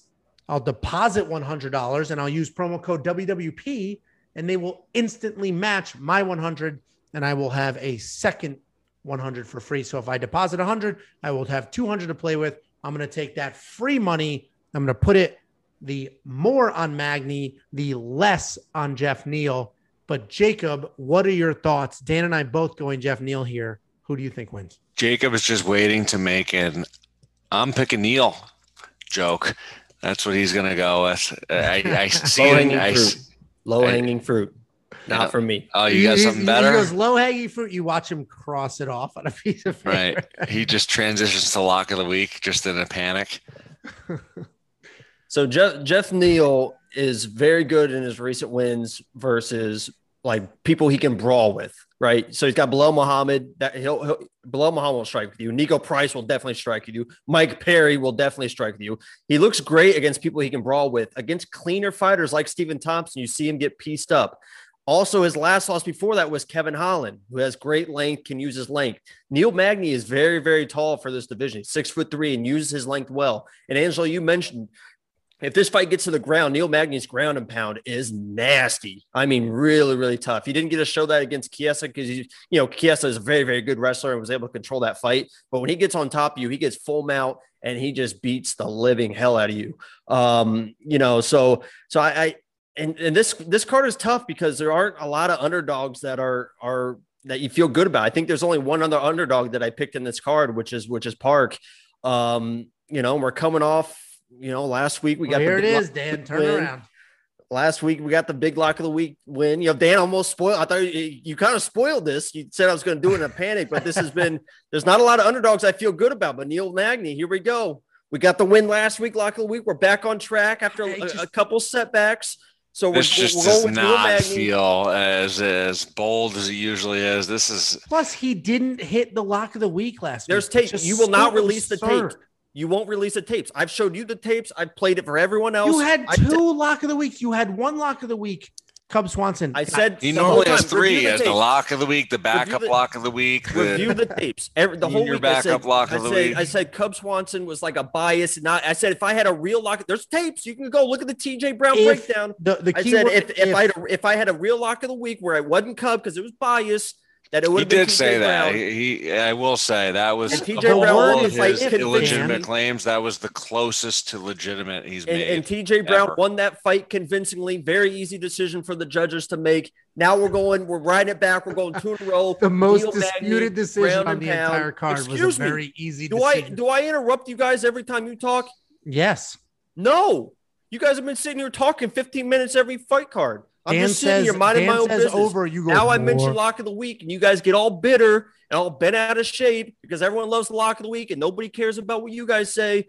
Neil Oh Magny, my, yeah, he's coming at me. Jesus, I'm, I'm the biggest fan of Lock of the Week in the world. Neil He's Magny, so lock of the week. up over there. He's got his Conor McGregor shirt on, looking like Conor McGregor with the with the beard. McGregor beard. Uh, not a Conor McGregor apartment. That place is tiny Yeah, and trash. that's Conor McGregor's walk-in closet, but um, I do think shoe closet. it's not a terrible lock of the week, honestly. I, you know, this is a tricky fight. I'm not touching it. I think Jeff Neal wins, but I mentioned Neil Magny has the experience, has the fight IQ, and has the tools. But his path to victory is grappling, so he needs to get it to the ground to make it work. If he's going to stand with Jeff Neal for three rounds, it, it won't go well. So, If he comes back with the crown, I just um, I don't know what to do. so it's not the worst lock of the week pick. It- it is tricky. His Jacob's ridiculous uh, accounting of his lock of the week. There it is. Like I said, the crown. I knew he was going to come back with that thing. Gee, unbelievable. Unbelievable. Ooh, that thing you gotta, just dazzled. gotta get a magic carpet now too. All right. Well, good news is if you are a member of this channel, we have rolled out emojis that are only for members. One of them is a picture of Jacob, another one is a hashtag LOTW.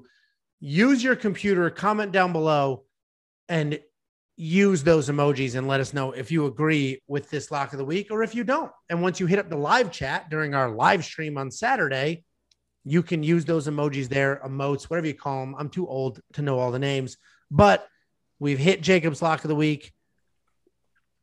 Of all the underdogs on this card, he's he's got a chance. I'm going with the main event underdog, but we will talk about that in a minute. Next up at UFC Vegas 26, we have Amanda Ribas versus Angela Hill. This is a tricky fight. I mean, Jacob, your your crush on Amanda Ribas is is very interesting. Funny story for everybody out there. Dan trains an American Top Team. A couple of our other close friends, we won't say by name, also train an American Top Team. We're in a group chat. Jacob was joking around one day and said, "Hey, you want to give me Amanda Ribas's number?" And somebody sent it, and Jacob panicked, deleted the text trail, didn't know what to do with himself. So you had your shot, you didn't take it. But what are you doing in this fight? Who are you taking in this? Look at his mind spinning No, right now. first of all, we've had many Twitter conversations, so that's no big deal. Um, we we talk often, uh, you know. So, but I will say this is a uh, what is it? Fool, fool I did send him in a tailspin there, Dan, because he knows that story is 100% true. he He is had like, Amanda Ribas's phone number, did nothing with it, and then comes on the show like his beard is changing a different shade of red. I'm that we- still- like a moon ring. I'm still working on my Portuguese. Once I get my Portuguese correct, I'm working with Glover. My friend Glover's helping me out. There's the quick way to Jacob. We all know that's right. You got to get your uh, uh, your Portuguese going good before you make the full. You know, I do know, move. hey, Amanda, Linda. I do know that. Linda. That means beautiful. Amanda, Linda. I know that. I don't even think you're saying it right. I think it's Linda. Linda. Linda. Linda. Linda. Uh, but I will say So so actually, real quick, Dan, you know what's creepy about what just happened? His mother's name is Linda. So Yeah. instead of saying Linda with an accent, he's just saying his mother's name over and over. I, I think my mom is also beautiful. You don't think your mom is beautiful? I don't know. Maybe you don't disre- maybe you disrespect your mom. Not me. Couldn't be me. Um, but I will say Amanda Amanda Ribas, this is one of those fool me once, shame on you. Fool me twice, shame on me because I'm going with Ribas. I think she should dominate this fight. that makes no sense. She lost last time. I thought you were gonna hit him with the George Bush. Fool me once, shame on you. Fool me twice. Yeah. Uh, see, you can't fool Yeah, me can't, again. can't get fooled again. you can't get fooled again. But uh, yeah, if she, if she burns me here again, then Amanda, you know, this is up to you. This is a big fight for you, Amanda, because if you burn me again, I might have to delete the conversations. I might unfollow. So this is on you, to Amanda, to prove me right. Because Angela Hill, we were very high on her going into the Ashley Yoder fight, and she didn't look great against Ashley Yoder. And Ashley Yoder is tough and is skilled everywhere, but I would expected her as on the trajectory that we talked about how she could have been on to look a lot better than that. And and Amanda, even though she got KO'd in her last fight, her her losses are KO losses, which isn't good. But I don't think Angela Hill is going to KO her. And in her wins, she is so so dominant. So I think she gets the control of Angela. She gets it to the ground and just does what she normally does in fights. So if she burns me again, you know that's on me. But I'm put her in my lineup. This is one of those where I talked about uh, earlier on about the uh, Carlston Harris, and I thought, you know, why don't I have Carlston Harris in my lineup for eighty six hundred dollars? Well, this is why I don't have Carlston Harris in, in, in, my lineup. So if you don't feel good about Amanda, that's an option for two hundred dollars cheaper. Uh, we talked about that fight, so you can watch that fight breakdown. But I, I gotta go with my girl Amanda. You know, I'm gonna wish her good luck. But if she burns me again, Amanda, you know, this could be it for us. So I give the odds makers a lot of credit here because I'm surprised they have Angela Hill as the underdog because, you know, Angela Hill is like, if you listen to the UFC announcers and if you watch those broadcasts, she's like the greatest female fighter in the division right now. And she is very skilled. She has, you know, a lot of upside. She, eh, she's known for taking like those nine losses a bunch of split decisions, and almost all of them are fights she took on like three days' notice. So there's a lot of asterisks and caveats in those losses. And you'll always hear people say she's better than her record, which she is. I agree with you, Jacob. Angela Hill in her her fight against Ashley Yoder, that was supposed to be like the one-sided beating of the century, and she did not look good. Angela Hill did not look good in that fight. Go back to my recap video where I talk about Angela Hill didn't look good just didn't. And she was like $9,300, something obscene in that fight. But at $7,400, Angela Hill is much more attractive. So I took her at $7,400. She is in my lineup. Um, I, I, think the experience, the fight IQ, I think she has much less pressure on her than Amanda Ribas does. I think she's the better striker. Uh, I, I think where where she lacks in this fight is the grappling, but Angela Hill has great takedown defense. So I think she can outstrike Amanda Ribas. I don't think she's going to knock her out. That's not her thing. Um, but I think she can keep her at distance, touch her up, score a bunch of points, get a decision win. So I am going Angela Hill. I have her in my lineup. More less line. I'm going less on Amanda Ribas, more on Angela Hill, and I'm very confident in that because even if Amanda Ribas wins, she's not landing more than 69 and a half significant strikes. That's not happening.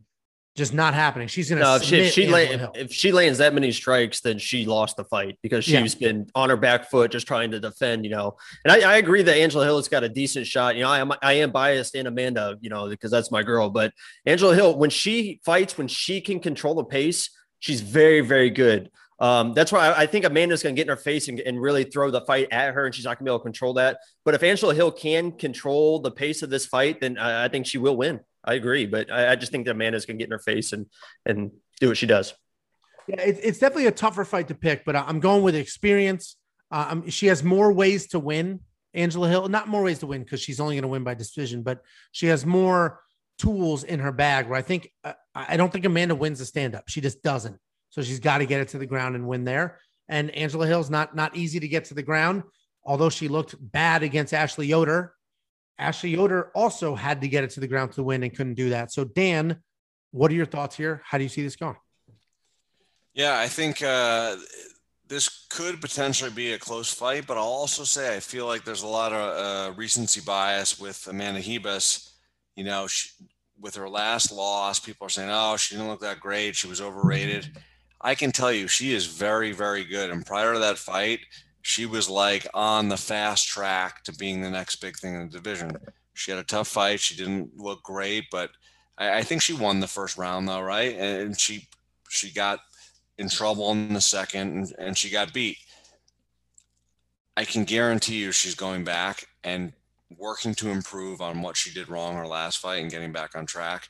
And she's a talented skilled fighter. So striking, you're right. This is a tough matchup uh, stylistically from a striking standpoint. Uh, Angela Hill is very athletic, hits hard, good feints, very active. Um, her takedown defense has been pretty good too in some fights, but spotty in others. But I just think Ribas is going to come back really looking to uh, to get that loss behind her. Um, I think she's going to get it to the ground. I think she's going to dominate on the ground, and I think she's going to either get a submission or or win. I don't know if she'll get uh, stop Angela Hill with, with with ground and pound, but I think she's going to come out and win this fight. I think she's going to get the takedown she needs. I think she's going to be super motivated. Um, and I think she's going to get back to where she was prior to her last fight. So, um, so both of you going with Amanda Ribas?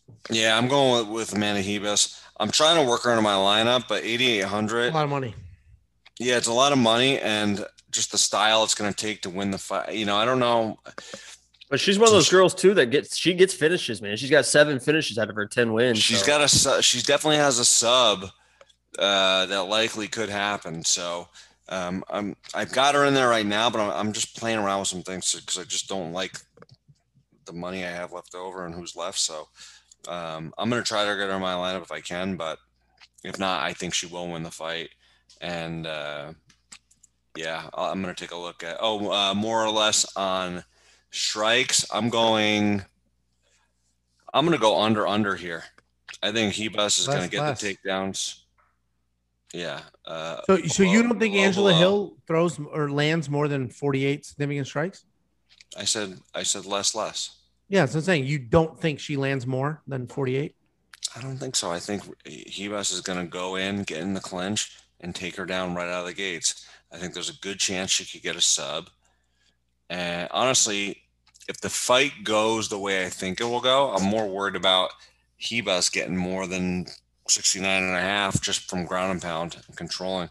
I think she's going to be very motivated to get this fight to the ground and dominate on top.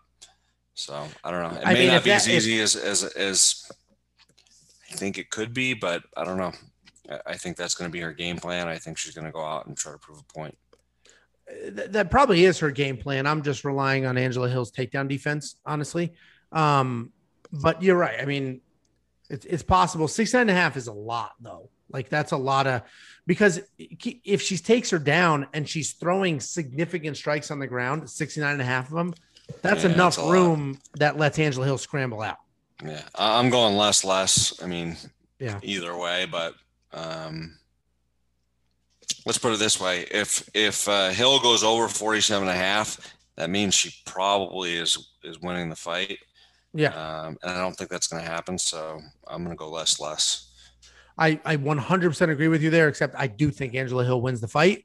So to your point, Dan, if you're going to play this this monkey knife fight line, the uh, the question is is if Angela Hill wins, you go more. If she loses, you go less. So, uh, and if you want to play this line with free money, go to playmkf.com slash we want picks and use promo code WWP with your first deposit, and they will instantly match up to $100. So if you deposit 100 you will have 205 seconds later if you deposit $40 you will have $80 5 seconds later take that free money that they gave you play this line and see what happens.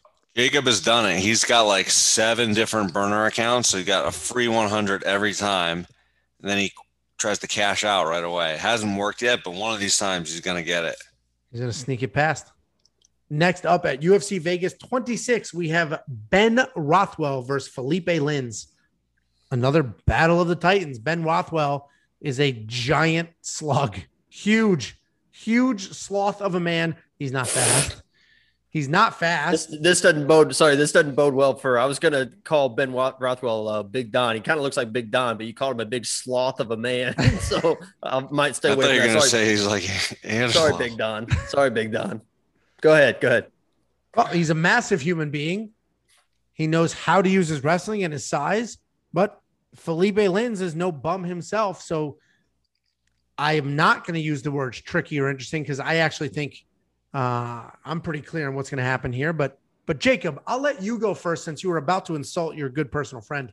I was going to say your friend asked for a shout out. That's how you're going to do it. Like I know. I mean, that's a, what a professional MMA fighter. Yeah, if somebody compare people compare me to Conor McGregor, and I love it. I mean, he's a professional yeah, fighter. Those are opposite ends of the spectrum. No, this guy just beats the crap. He's got 38 wins as a heavyweight. I, I, mean, that's an incredible comparison to be compared to someone. I mean, he's, you know, I think he looks fine. So, but yeah, I think I think Felipe Lins. Uh, if you look at his losses, I think he struggles with speed. I think that's what gets him, especially against Tanner Boser. He really struggled with Tanner Boser's speed. Tanner Boser's a you know a, a smaller heavyweight. Uh, he's not gonna have to struggle with speed in this fight against Brendan Rothwell. Brendan Rothwell is, is is tough. He's got a ton of wins. If he hits you, you're probably going to go down, but he's just so sloppy. And I think Lins is more of a, technical striker, uh, and I think I think he wins the fight. But I would not put either one of these people in your life because I have no idea what's going to happen. But uh, you know, I, Lins is going to win, I think, but we'll see. Yeah, I wouldn't touch it for DraftKings either because uh, I think it's low scoring no matter what happens. Because I think Ben Rothwell is is a giant man and he's very experienced. He knows how to use his size, and that's exactly what I see him doing here. I see him smothering Felipe Lins. Ben Rothwell's got a chin. He'll take whatever he has to take on the way in, and will literally just smother Lins against the cage, take him down if he can and then control him there. I, don't know where Felipe Lins is better. Maybe he he has more accurate striking, but I don't think he has more power than Ben Rothwell. He definitely has the youth, but Ben Rothwell's uh, legitimately a decent wrestler, legitimately good on the ground, a decent striker. He looks very sloppy, but he's got power and he makes it work. Um, I think Ben Rothwell, by fight IQ and just sheer size, wins this fight. I'm not putting him in my lineup because he does not score a lot of points, even in a win. Um, I might I might bet this fight minus 105. That's even money. I might bet this fight. Um, and significant strike line. Th- this is um, this is a very well thought out significant strike line because uh, I, I would actually swap it. I would think Felipe. I almost like, said the exact same thing. Was I would flip flop those. Yeah, because I think Felipe is probably really busy while Ben is just marching forward to push him against the cage. So I would go less on Ben, more on Felipe. But Dan, what are your thoughts here? How do you see this going? And what are you doing with the free money that that uh, Monkey Knife Fight gave you with the WWP promo code you used on your first deposit? Yeah, you I'm know it's interesting too. This fight before right before you go, Dan. 2 I'll seconds ago, do you remember Jacob was like, "Do I interrupt you people?" I know. Yeah, you guys interrupt to make fun of me. I give you facts. This is this is uh, stats right here. So the the stats updated to 53 and a half for Brendan Rothwell, and Lins actually went down to 25 and a half. Oh, then I'm mm. I'm definitely going. Oh, see how you guys love the information? Uh, very interesting. I'm going under over. Um, I mean, less or more, Jacob.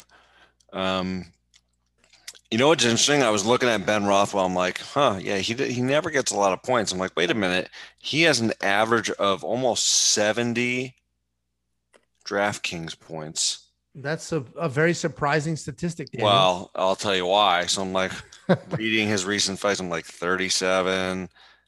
You know, well, he got 74 against St. Preux. But anyways, you got to go start going back to like 2016. I mean, there's some fights in here where uh, you have to go back a ways to get the points. Let's put it that way. So his last couple, I mean, he got 74 against St. Preux, and I don't know. I was very surprised by that. 140. Well, Struve knocked out.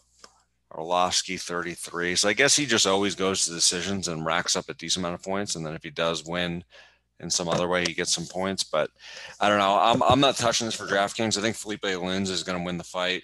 I think he's the younger, faster, just more athletic, uh, better fighter. But Ben Rothwell always finds a way to make things ugly and just close. So uh, I'm not touching for DraftKings. I think Felipe Lins will win the fight. Um, he was on a tear when he was in the PFL prior to coming to the UFC, and he's done well. But I still don't think he showed his true potential. Um, so he's very good. I think it's just a matter of time before he really starts turning it on and really showing what he's capable of. So hopefully it'll be this fight, but um, Ben Rothwell is just a tough guy to fight and look good against. So I'm Big not touching DraftKings. What's that? Big Don. Big Don is a tough guy to fight uh, and look good against. I would imagine, never fight Big Don, by the way. I was gonna say, imagine you're Jacob's friend. Big, Big Don is like Jacob's buddy who supports the channel. He's a member. He donates, and he's like, "Hey, Jacob, do me a favor. I watched Dan on The Ultimate Fighter. I'm a fan. Can you guys just shout me out every now and then?" And then this is how Jacob does it. Unbelievable. Unbelievable. Yeah, not cool. It's the highest compliment. Don, I'll tell you right now, you're the man And honestly, if you want me to whoop Angelo for you for all the things he said about you, Jacob, I wouldn't mess with because I mean, he's the. Well, you couldn't. I I the red, I the can't. red Let's be meat honest, might be contagious. They would turn against me so quickly. I'd have people show up at my house. I don't want that sort of drama. Angelo, on the other hand, uh, I'll take care of him for you. Uh, No th- problem. Dan, hon- honestly, there, you, you- you're better looking. You're in better shape. There's no doubt in my mind that I smoke you in a keep going. There's a lot match. more you can cover. Literally, literally more doubt in my mind. No doubt, none. That you would what? I I would beat you in a submission grappling match. A hundred percent. Angelo, zero we're doubt. doing it. We already said this. I Like, understand, you- you and there's keep- no I mean, doubt. It's There's gonna no be. doubt. I, I I actually have decided now that I'm not gonna submit you quickly. I'm oh, going thank to you so. Make, I, I, I, that- what an honor. Thank you so much. I'm going to make Here's you the thing. work While I was wrestling, literally and traveling, vomit and grappling, from and- exhaustion. I'm just gonna transition. You're gonna shoot a. He's going to out wrestle you until your kids lose their father. Jesus, Who said that? I don't even know who he's talking to because we both have. I was gonna say, yeah. Where are you going this one, Jacob? Pick I a mean, the reality is, Dan, you were literally doing ice capades while I was out there on the mat Ice, wrestling. I played ice hockey. Yeah. yeah, that's ice one of capades, exactly. Right. Okay. And I'm out You're there saying t- wrestling. hockey is not a tough sport. That's. I mean, you're gonna have a lot This of tough. isn't- You're alienating. isn't This is your favorite fight. thing to do from now on. Is just alienate just Right. population of people. not a fist Arkansas, they If you're can't from wrestle. Arkansas, if you're a hockey ice player in Arkansas, they're figure skaters. I mean, this guy's just he's going if this was a fist against a lot of tough people. If this was a fist fight, it would be a different situation. It's not.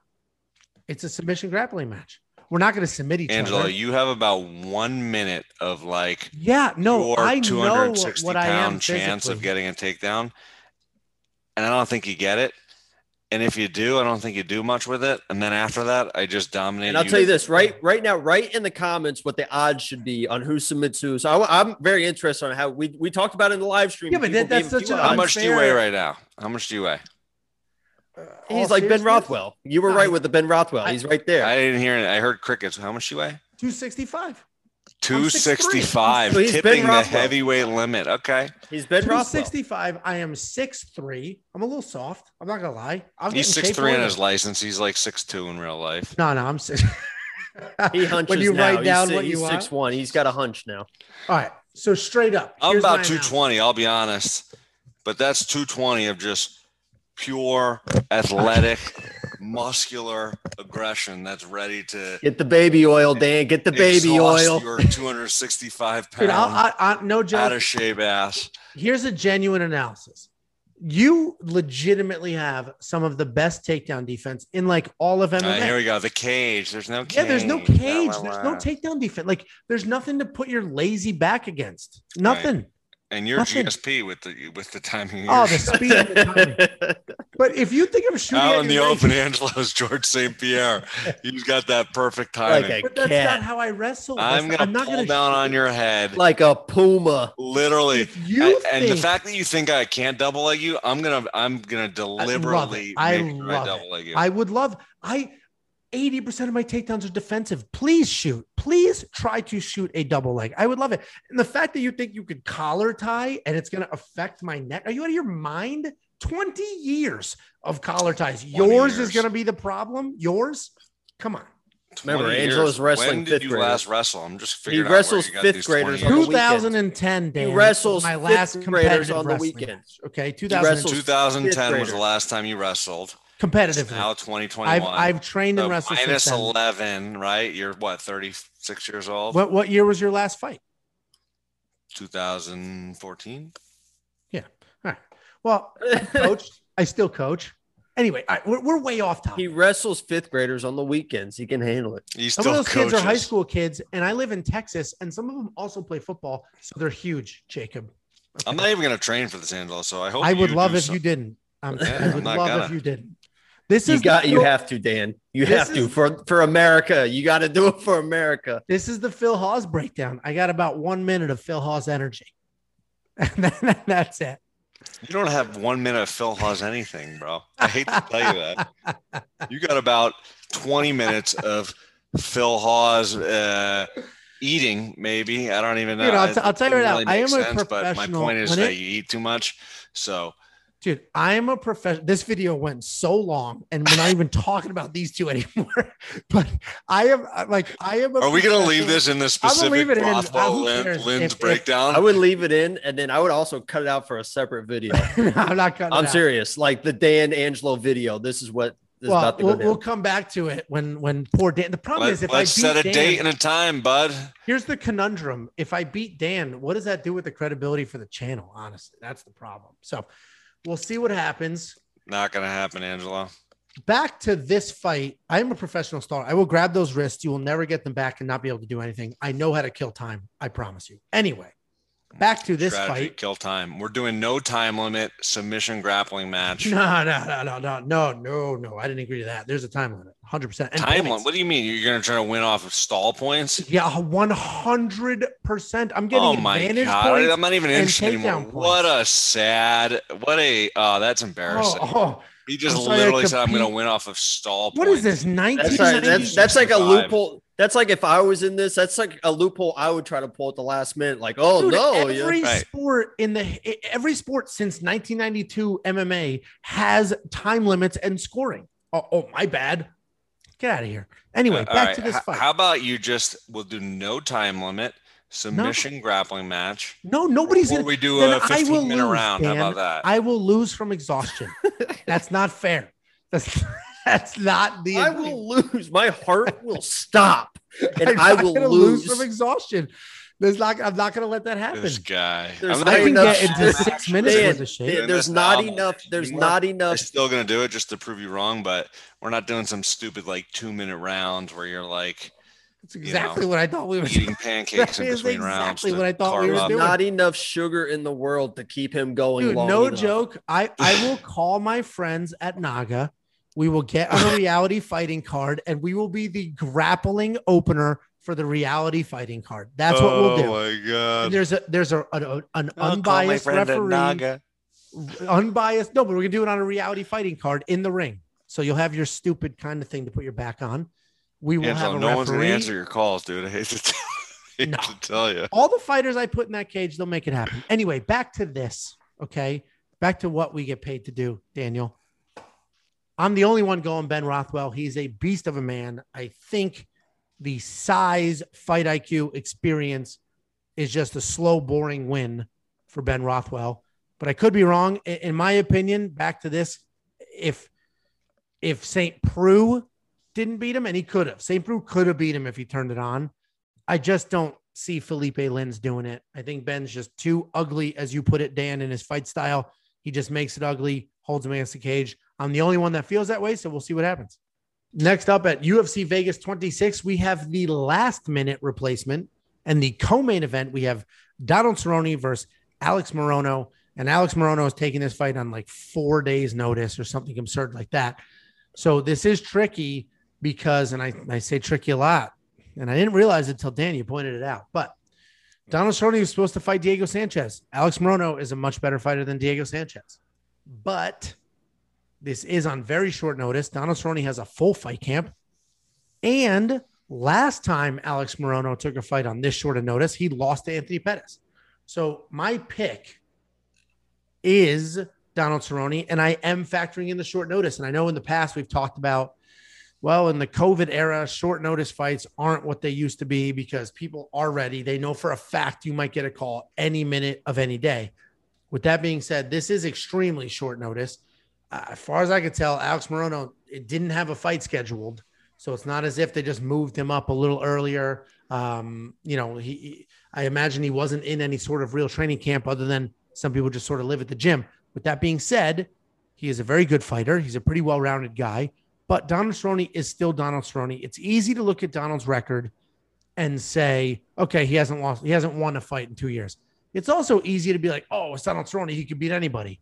And neither one of those two things are true, right? He can't beat anybody. He is older. His chin is worn out. He's definitely sk- lost a beat there. But yes, he hasn't won a fight in two years. But look at who he's fought. He's fought some of the best to do it. And first of all, I thought he beat Pettis, but he's fought some of the best to do it. The draw, you know, I thought he beat Pettis, and then he had the draw against um, Niko. Niko Price. So it's just, you know, the record's a little deceiving.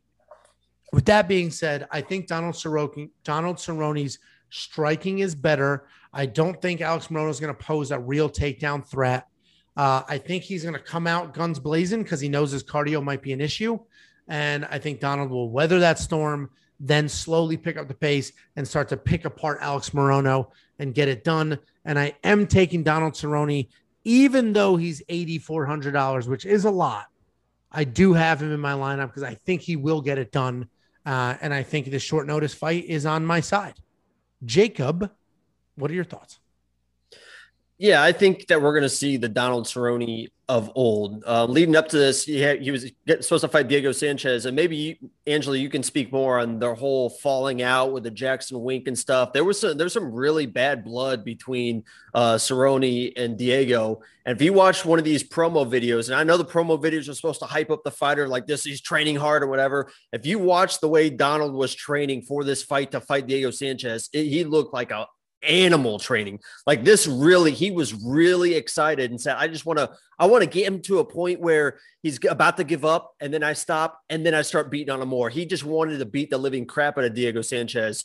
And I think the fight dropping is going to piss him off even more as far as I want to get in here and really show what I would have done to Diego Sanchez because there was that whole falling out. I don't know the whole story, but they have bad blood or bad blood. So I like Donald to come out, look like the Donald we know Donald can be and, and dominate this fight. He's not in my lineup, but like I said, if weird things happen, there's a drop, $8,400. I think that's great value uh, for him in this fight. And I think he wins the fight. And on this, you know, more or less, I, I think it's a striking battle the whole way. Um, I think Donald can definitely outstrike him two to one. So I think this would be a more and more situation for me.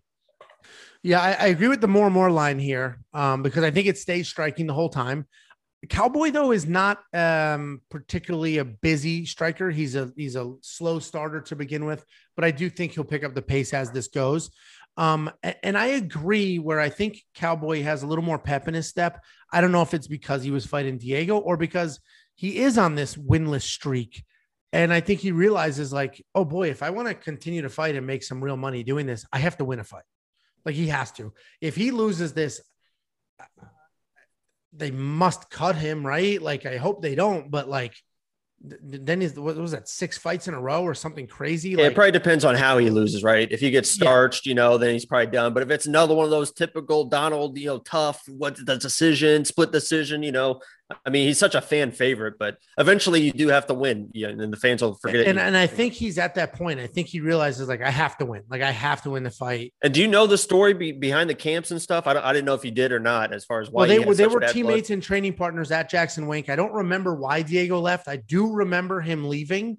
Um, and when he left, He's tried to start up his own thing, and I think he's tried to take some people with him. But that was like 15 years ago. That was a very long time ago. So I'm surprised that there's still sort of ill will. Oh, he if you if you watch the stuff leading up, he was he's still like I hate Diego Sanchez and want to hurt him. Yeah, I, I don't know what that's from. I know obviously Diego was pulled off the card because Diego's life coach slash manager is like has a couple screws loose and and uh, pissed off the wrong against the UFC. Yeah, it, it, pissed off the wrong people and it just went wrong. There's a uh, they released a whole audio clip of a, a Diego released it of yeah. a of a voice uh, of a, a conversation, a, a recording of a voice conversation between Diego's life coach and the UFC's lawyers and Sean Shelby, who's the the matchmaker. And it was one of the the fact that Diego released it thinking like, oh, this vindicates me. See, we're not crazy. And if you listen to it, it's like, no, you guys are crazy. Like that was a crazy conversation. So that whole yeah, thing, it was weird. He didn't yeah. like he released it like, oh look, we got him, and it's like, yeah. no, you called up basically threatening them, and they're like, hey, listen, if you're not ready to fight and you have issues, we'll just pull you. And then he's like, and that's what no, it was. he doesn't have issues, but down the road we need the records but he might have issues. It was it was so strange and just clearly like they're plotting something. I'm sure the UFC legal team was like, yeah. yeah, ya. they're definitely plotting something. And and just to summarize it real quick, if you don't want to listen to it, basically, Diego's life coach called uh, like the UFC medical department or the doctors, whatever, and said, I want every single one of Diego's medical records. And then started saying, because he may have injuries and I want them, I want them documented. And then the legal team on the recorded call was like, "Hey, we heard you're asking for these medical records. Like, why? What is going on?" Um, and then it turned into this whole thing where oh, I- I'm not saying Diego's hurt, but he is hurt. And I'm not saying we're going to sue, but he's been hurt for a while. So the UFC was like, yeah, okay, goodbye. We're not dealing with this. The fact that you just told me Diego Sanchez may have brain issues and may have wrist issues and knee issues, how could we possibly, in good conscience, let him go out there and fight? He's not fighting. We're pulling him. So that's why he's off the card. That's a disaster. But back to this fight, Dan, do you think the short notice is a factor here? We've talked about it in the past, but Alex Morono took a short notice fight during COVID and lost. Yeah, I think short notice is always a factor. You just never know what they're doing, though, right? Like, there's there very different types of short notice. Um, I would always think that if you're willing to take it on four days' notice, you're you're in somewhat of shape, or you're just like I don't know, you, you want a payday and you know the UFC is going to be happy with you, I guess. But uh, yeah, I'm I'm taking Cerrone here, eighty four hundred bucks he's older, but he's 38 years old. I mean, there's guys that are that are still doing it, and like you said, his his last four losses are the absolute killers. McGregor, Gaethje, Tony Ferguson, like it's like murderers row are his losses. So, um, yeah, I, I, like him in this fight on short notice, uh, or I like him in this fight going against Morono on short notice. Um, I am a little nervous about it though, just because again he's 38 and, and Morono's not a slouch. Um, but four days notice for his opponent and him training the way Jacob, that was actually good insight because I didn't watch uh, the hype videos or anything like that. So to know he's really motivated for the fight against Diego, he's got to be in good shape. Um, so yeah, I'm going to take Cerrone on this for the 8,400. Um, I'm surprised he's only 8,400. I mean, I mean, I'm surprised he's because he's old and he's winless in two years. But yeah, was this line set before Diego dropped or no? No, they didn't set this until yeah. Right. Okay, that makes sense. Point. I was like him versus Diego. He should have been a nine thousand. Yes, you know, and that's 9, a very good plus point. Probably right. That's a very good point. Yeah, this was all set after that drop. Are so you sure? They, are you sure it wasn't nine thousand and they changed it? Okay. So, yeah, um, Angelo, uh, yeah, can you please explain? I, I don't even need to go into the spiel. They know it. What I will say, one more thing, what I'll say is if you take a young, healthy Donald Cerrone and you put him up against a full camp, young, healthy Alex Morono, I think Donald Cerrone wins. I think he's better everywhere and he wins. So, Donald's a little older, he's a little worn out, but Morono's taking a short notice. I think that equalizes it. I think that puts him back to sort of, you know, it, it he's doing some, hand signals again. He's going to start counting again Give some you. I'm Italian. That's what happens. Yeah, he's he's up here, some, so then he goes up to here, and then uh, it gives so some think- youth to Donald. It takes away some of that youth from Alex. So I think that sort of equalizes things here, and, and all else being equal, Donald Cerrone wins. So I am going with Donald Cerrone. I think the style is a solid matchup. Obviously, he's older; his chin could be an issue, but you know uh, we just have to trust that it's still there. So this will be a fun one. I'm glad they made it work. Significant strike line we talked about it a few times. I'm going to go less Cerrone, more Morono. Cerrone is a slow starter, and I bet he doesn't throw a lot in the first round. So I'm going less Cerrone because it's slow start, and then more Morono because this will probably be a three round fight. Next up at UFC Vegas 26, we have the new main event of the evening. We have Marina Rodriguez versus Michelle Karate Hottie Waterson. And this is a fun one. This really should be a fun fight. Two primary strikers for the most part. Um, very different styles, very different striking sort of abilities, but they are two primary strikers. Marina knocked out your girl, Jacob, just absolutely knocked out Amanda Ribas. Michelle Waterson has beat some of the best to do it. I, I think this is a much, much, much closer fight than the odds say, and then DraftKings say. Um, Dan, what are your thoughts here? Do you agree that this is closer than the odds in the DraftKings prices? Yeah, I think this is going to be. I mean, this is one of those main events where, like, I've gotten away from taking both lately, but this might be one where you take both, especially in, a single entry cash game lineup. Um, I think this is going to be a full on striking match, probably a ton of points from both. I will say, though, Marina Rodriguez has uh, more finishing power, so she is somewhat live for a finish. Um, I think she's the pick. I'm going to take her. Um, you know, I, I just think, like, if you look at who Rodriguez beat, right? Like, she beat Ribas. That was a huge upset. but she also beat Tecia Torres. Like that's a legitimate win against a very, very good striker in the division. And where she struggled was against grapplers. You know, people were trying to call Calvillo and Carla Esparza. Like they gave her trouble. I don't see Waterson being that type of matchup unless she switches something up and, and comes up with a new game plan. Like I think they're both going to go out there and bang. Um, and I think it's going to be a ton of DraftKings points. I just think my Marina Rodriguez hits a little harder, is a little bit better. I think she's going to win the fight. Um, but from a DraftKings standpoint, man, seven thousand bucks is is pretty cheap for a five round fight on somebody else. So I don't know. I'm considering doubling it up. Um, ever ever since I had a few six zero lineups, I've I've kind of strayed away from that. But I think that might be the right thing to do in a cash game lineup at least. Yeah, it's definitely um, it's definitely interesting how cheap Waterson is, but uh, you know I see it a little different. So it definitely striker versus striker. I completely agree that Marina Rodriguez has the finishing ability, right? She has more power in her hands, like she can definitely finish this fight. But I think Michelle Waterson is the more well-rounded fighter. And you mentioned Marina struggles with strikers. I think Michelle Waterson can make the adjustment. wrestlers. Yeah, wrestlers. I'm sorry. I think Michelle Waterson can make the adjustment and can wrestle. She has wrestled in the past. She's won fights doing that. And I think she has more experience. I think she has the higher fight IQ and she has more ways to win.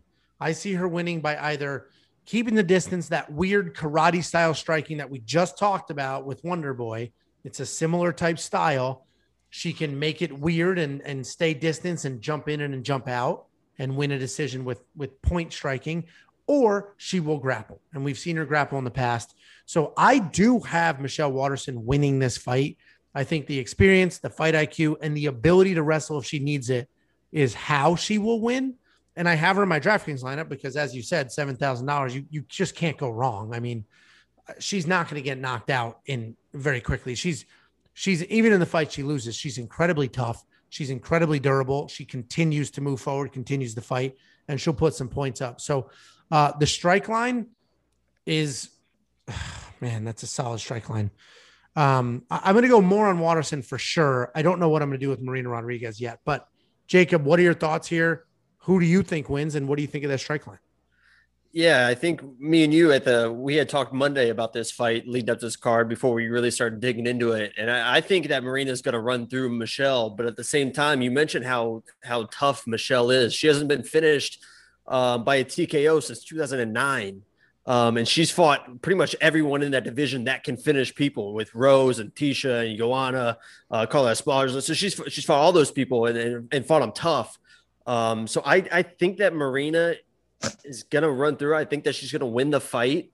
But at seven thousand dollars, like we've talked about earlier, I don't like a lot of underdogs on this card. I was it was a, a struggle to find a lock of the week, even though you know Neil Magny is definitely to dominate the fight. Um, so you know, and, and this is one of those you mentioned it. Rodriguez beat Ribas. I got to find some revenge for Amanda. I got to do something for Amanda to get revenge for her. So I'm putting Michelle Waterson in my lineup to get revenge on that Amanda Ribas loss. Um, but I think Marina uh, wins the fight. But I just think Michelle is tough enough that, and like you mentioned, her, her grappling ability is is pretty pretty good. Um, so if she finds it, herself on top in a scramble, she can submit people. So um, I like Michelle to to be able to withstand to go the the whole five rounds, even if she loses. I think this is one of those rare times. Usually, I'm very confident. I think every single one of my odd dogs is going to win the fight this is the first time where I'm picking somebody I think is going to lose, but scoring enough points to be worth the value. So I think at seven thousand dollars, she's worth the value. I don't think she wins the fight. Um, so that means she's probably going to win the fight at this point. All right, so you, you literally talked out of both sides of your mouth there, but you're saying Marina Rodriguez. No, I said. I mean, you guys do. that. You guys, you we, every single week, you guys have a fight where you're like, I think this guy's going to win, but I'm going to. You use the, the word like value. starch. I think she starches Michelle Waters. No, I think she runs. I think she runs through. I said earlier in the week before we talked, before we dug into it, me and you had a conversation where I said she runs through it, and you were like, I don't know. You might want to look into it a little bit more. So I looked into it, and I was like, Yeah, Michelle never really gets finishes by TKOs, KOs. That's where I change. That's why we do all this in-depth research, and I changed it to where for the first time in my life, I'm putting somebody in my lineup who I don't think is going to win the fight, but score enough points uh, for the seven thousand dollar value. Well, Can you explain I, that to me again one more time? I appreciate. So basically, that- what I think is going to No, no, happen is done. Marina Don't is going to. you again. I think she's going to run through like when I Michelle, did but I think Michelle is Stop. tough enough to. she's not going to get taken. I got you. I got you the first time, Jacob. Angelo just over here abusing his moderator privileges. I'm not. I didn't mute him. People were like legitimately upset that I did that. But anyway, I appreciate Jacob that you you take my feedback to heart. You you might want to consider subscribing. I do this every single week. We provide some valuable insight and become a member and support the channel. And members, I am a member. There's only one person up here that's not a member. that is true, Dan. And I, I members- sent you a hundred bucks on a whatever super chat That's last. not what a member Jacob. is. Explain what a member is. Well, Angelo. take five of it and make me a member. no, that's not I how it works, Dan. I Please didn't want to explain, admit Angelo. that I didn't know where to click So to be a a member, so I just sent you, Well, Angelo will sent you the super you. chat because it was easier. if you Angelo will a explain it member right now. Channel. Yeah, explain the us how to do it, Uh, Angelo. I, am in the middle of it. If you want to be a member of the channel, click the join button. no, but below the- actually explain it. Click the join button below, and you If can you- become a member. and member. tell also tell them about the uh if don't they be a become member. We don't need more no, members. tell them about the I league. don't want members. Do Tell 'em about not the league. support the channel. I tell them don't about the want- league. I'm serious. I I'm don't serious. Tell them about the more league with the thing with the 15 and the 30. We are running out of money. I can't continue to give members money. Don't do it. The 15 league. Oh, We have a- now he's got to edit this out. We have a no, free- he's not gonna edit. He we have a better. free DraftKings league. Check the description below. Join the DraftKings league. It costs you nothing. Compete in the contest every single week. It costs you nothing. Take our advice, look at our lineups, make your own decisions, build a lineup. If you are a subscriber to the channel and you win the league, you win the contest that week, we will give you $15 cash money, Venmo, PayPal, however you take your money. If you are a member and you win, you will get $30 cash money, however you take your money. if they want Bitcoin, will you do that? $15 worth or $30 worth if you're a member. Absolutely. What about Doge? What about No. Doge? Anyway, if you want to play the Monkey Knife Fight daily fantasy prop games, check out playmkf.com slash we want picks. It is very easy and it is a ton of fun. You essentially say, do you think fighter A will land more or less significant strikes than the line that they set? And do you think fighter B will do the same? You pick your more, you pick your less, and you can triple your money. If you use promo code WWP on your first deposit, they will instantly match up to $100. Hold on. Are you down with WWP? Oh my god. Anyway, that is our Yeah, you full know breakdown of UFC Vegas 26. Check out our full DraftKings breakdown with our lineups. Comment down below who you think wins. If you are a member, you can now use emojis. We have custom emojis for members. If you're commenting from a computer, check out those emojis and comment down below. We will see you on Saturday.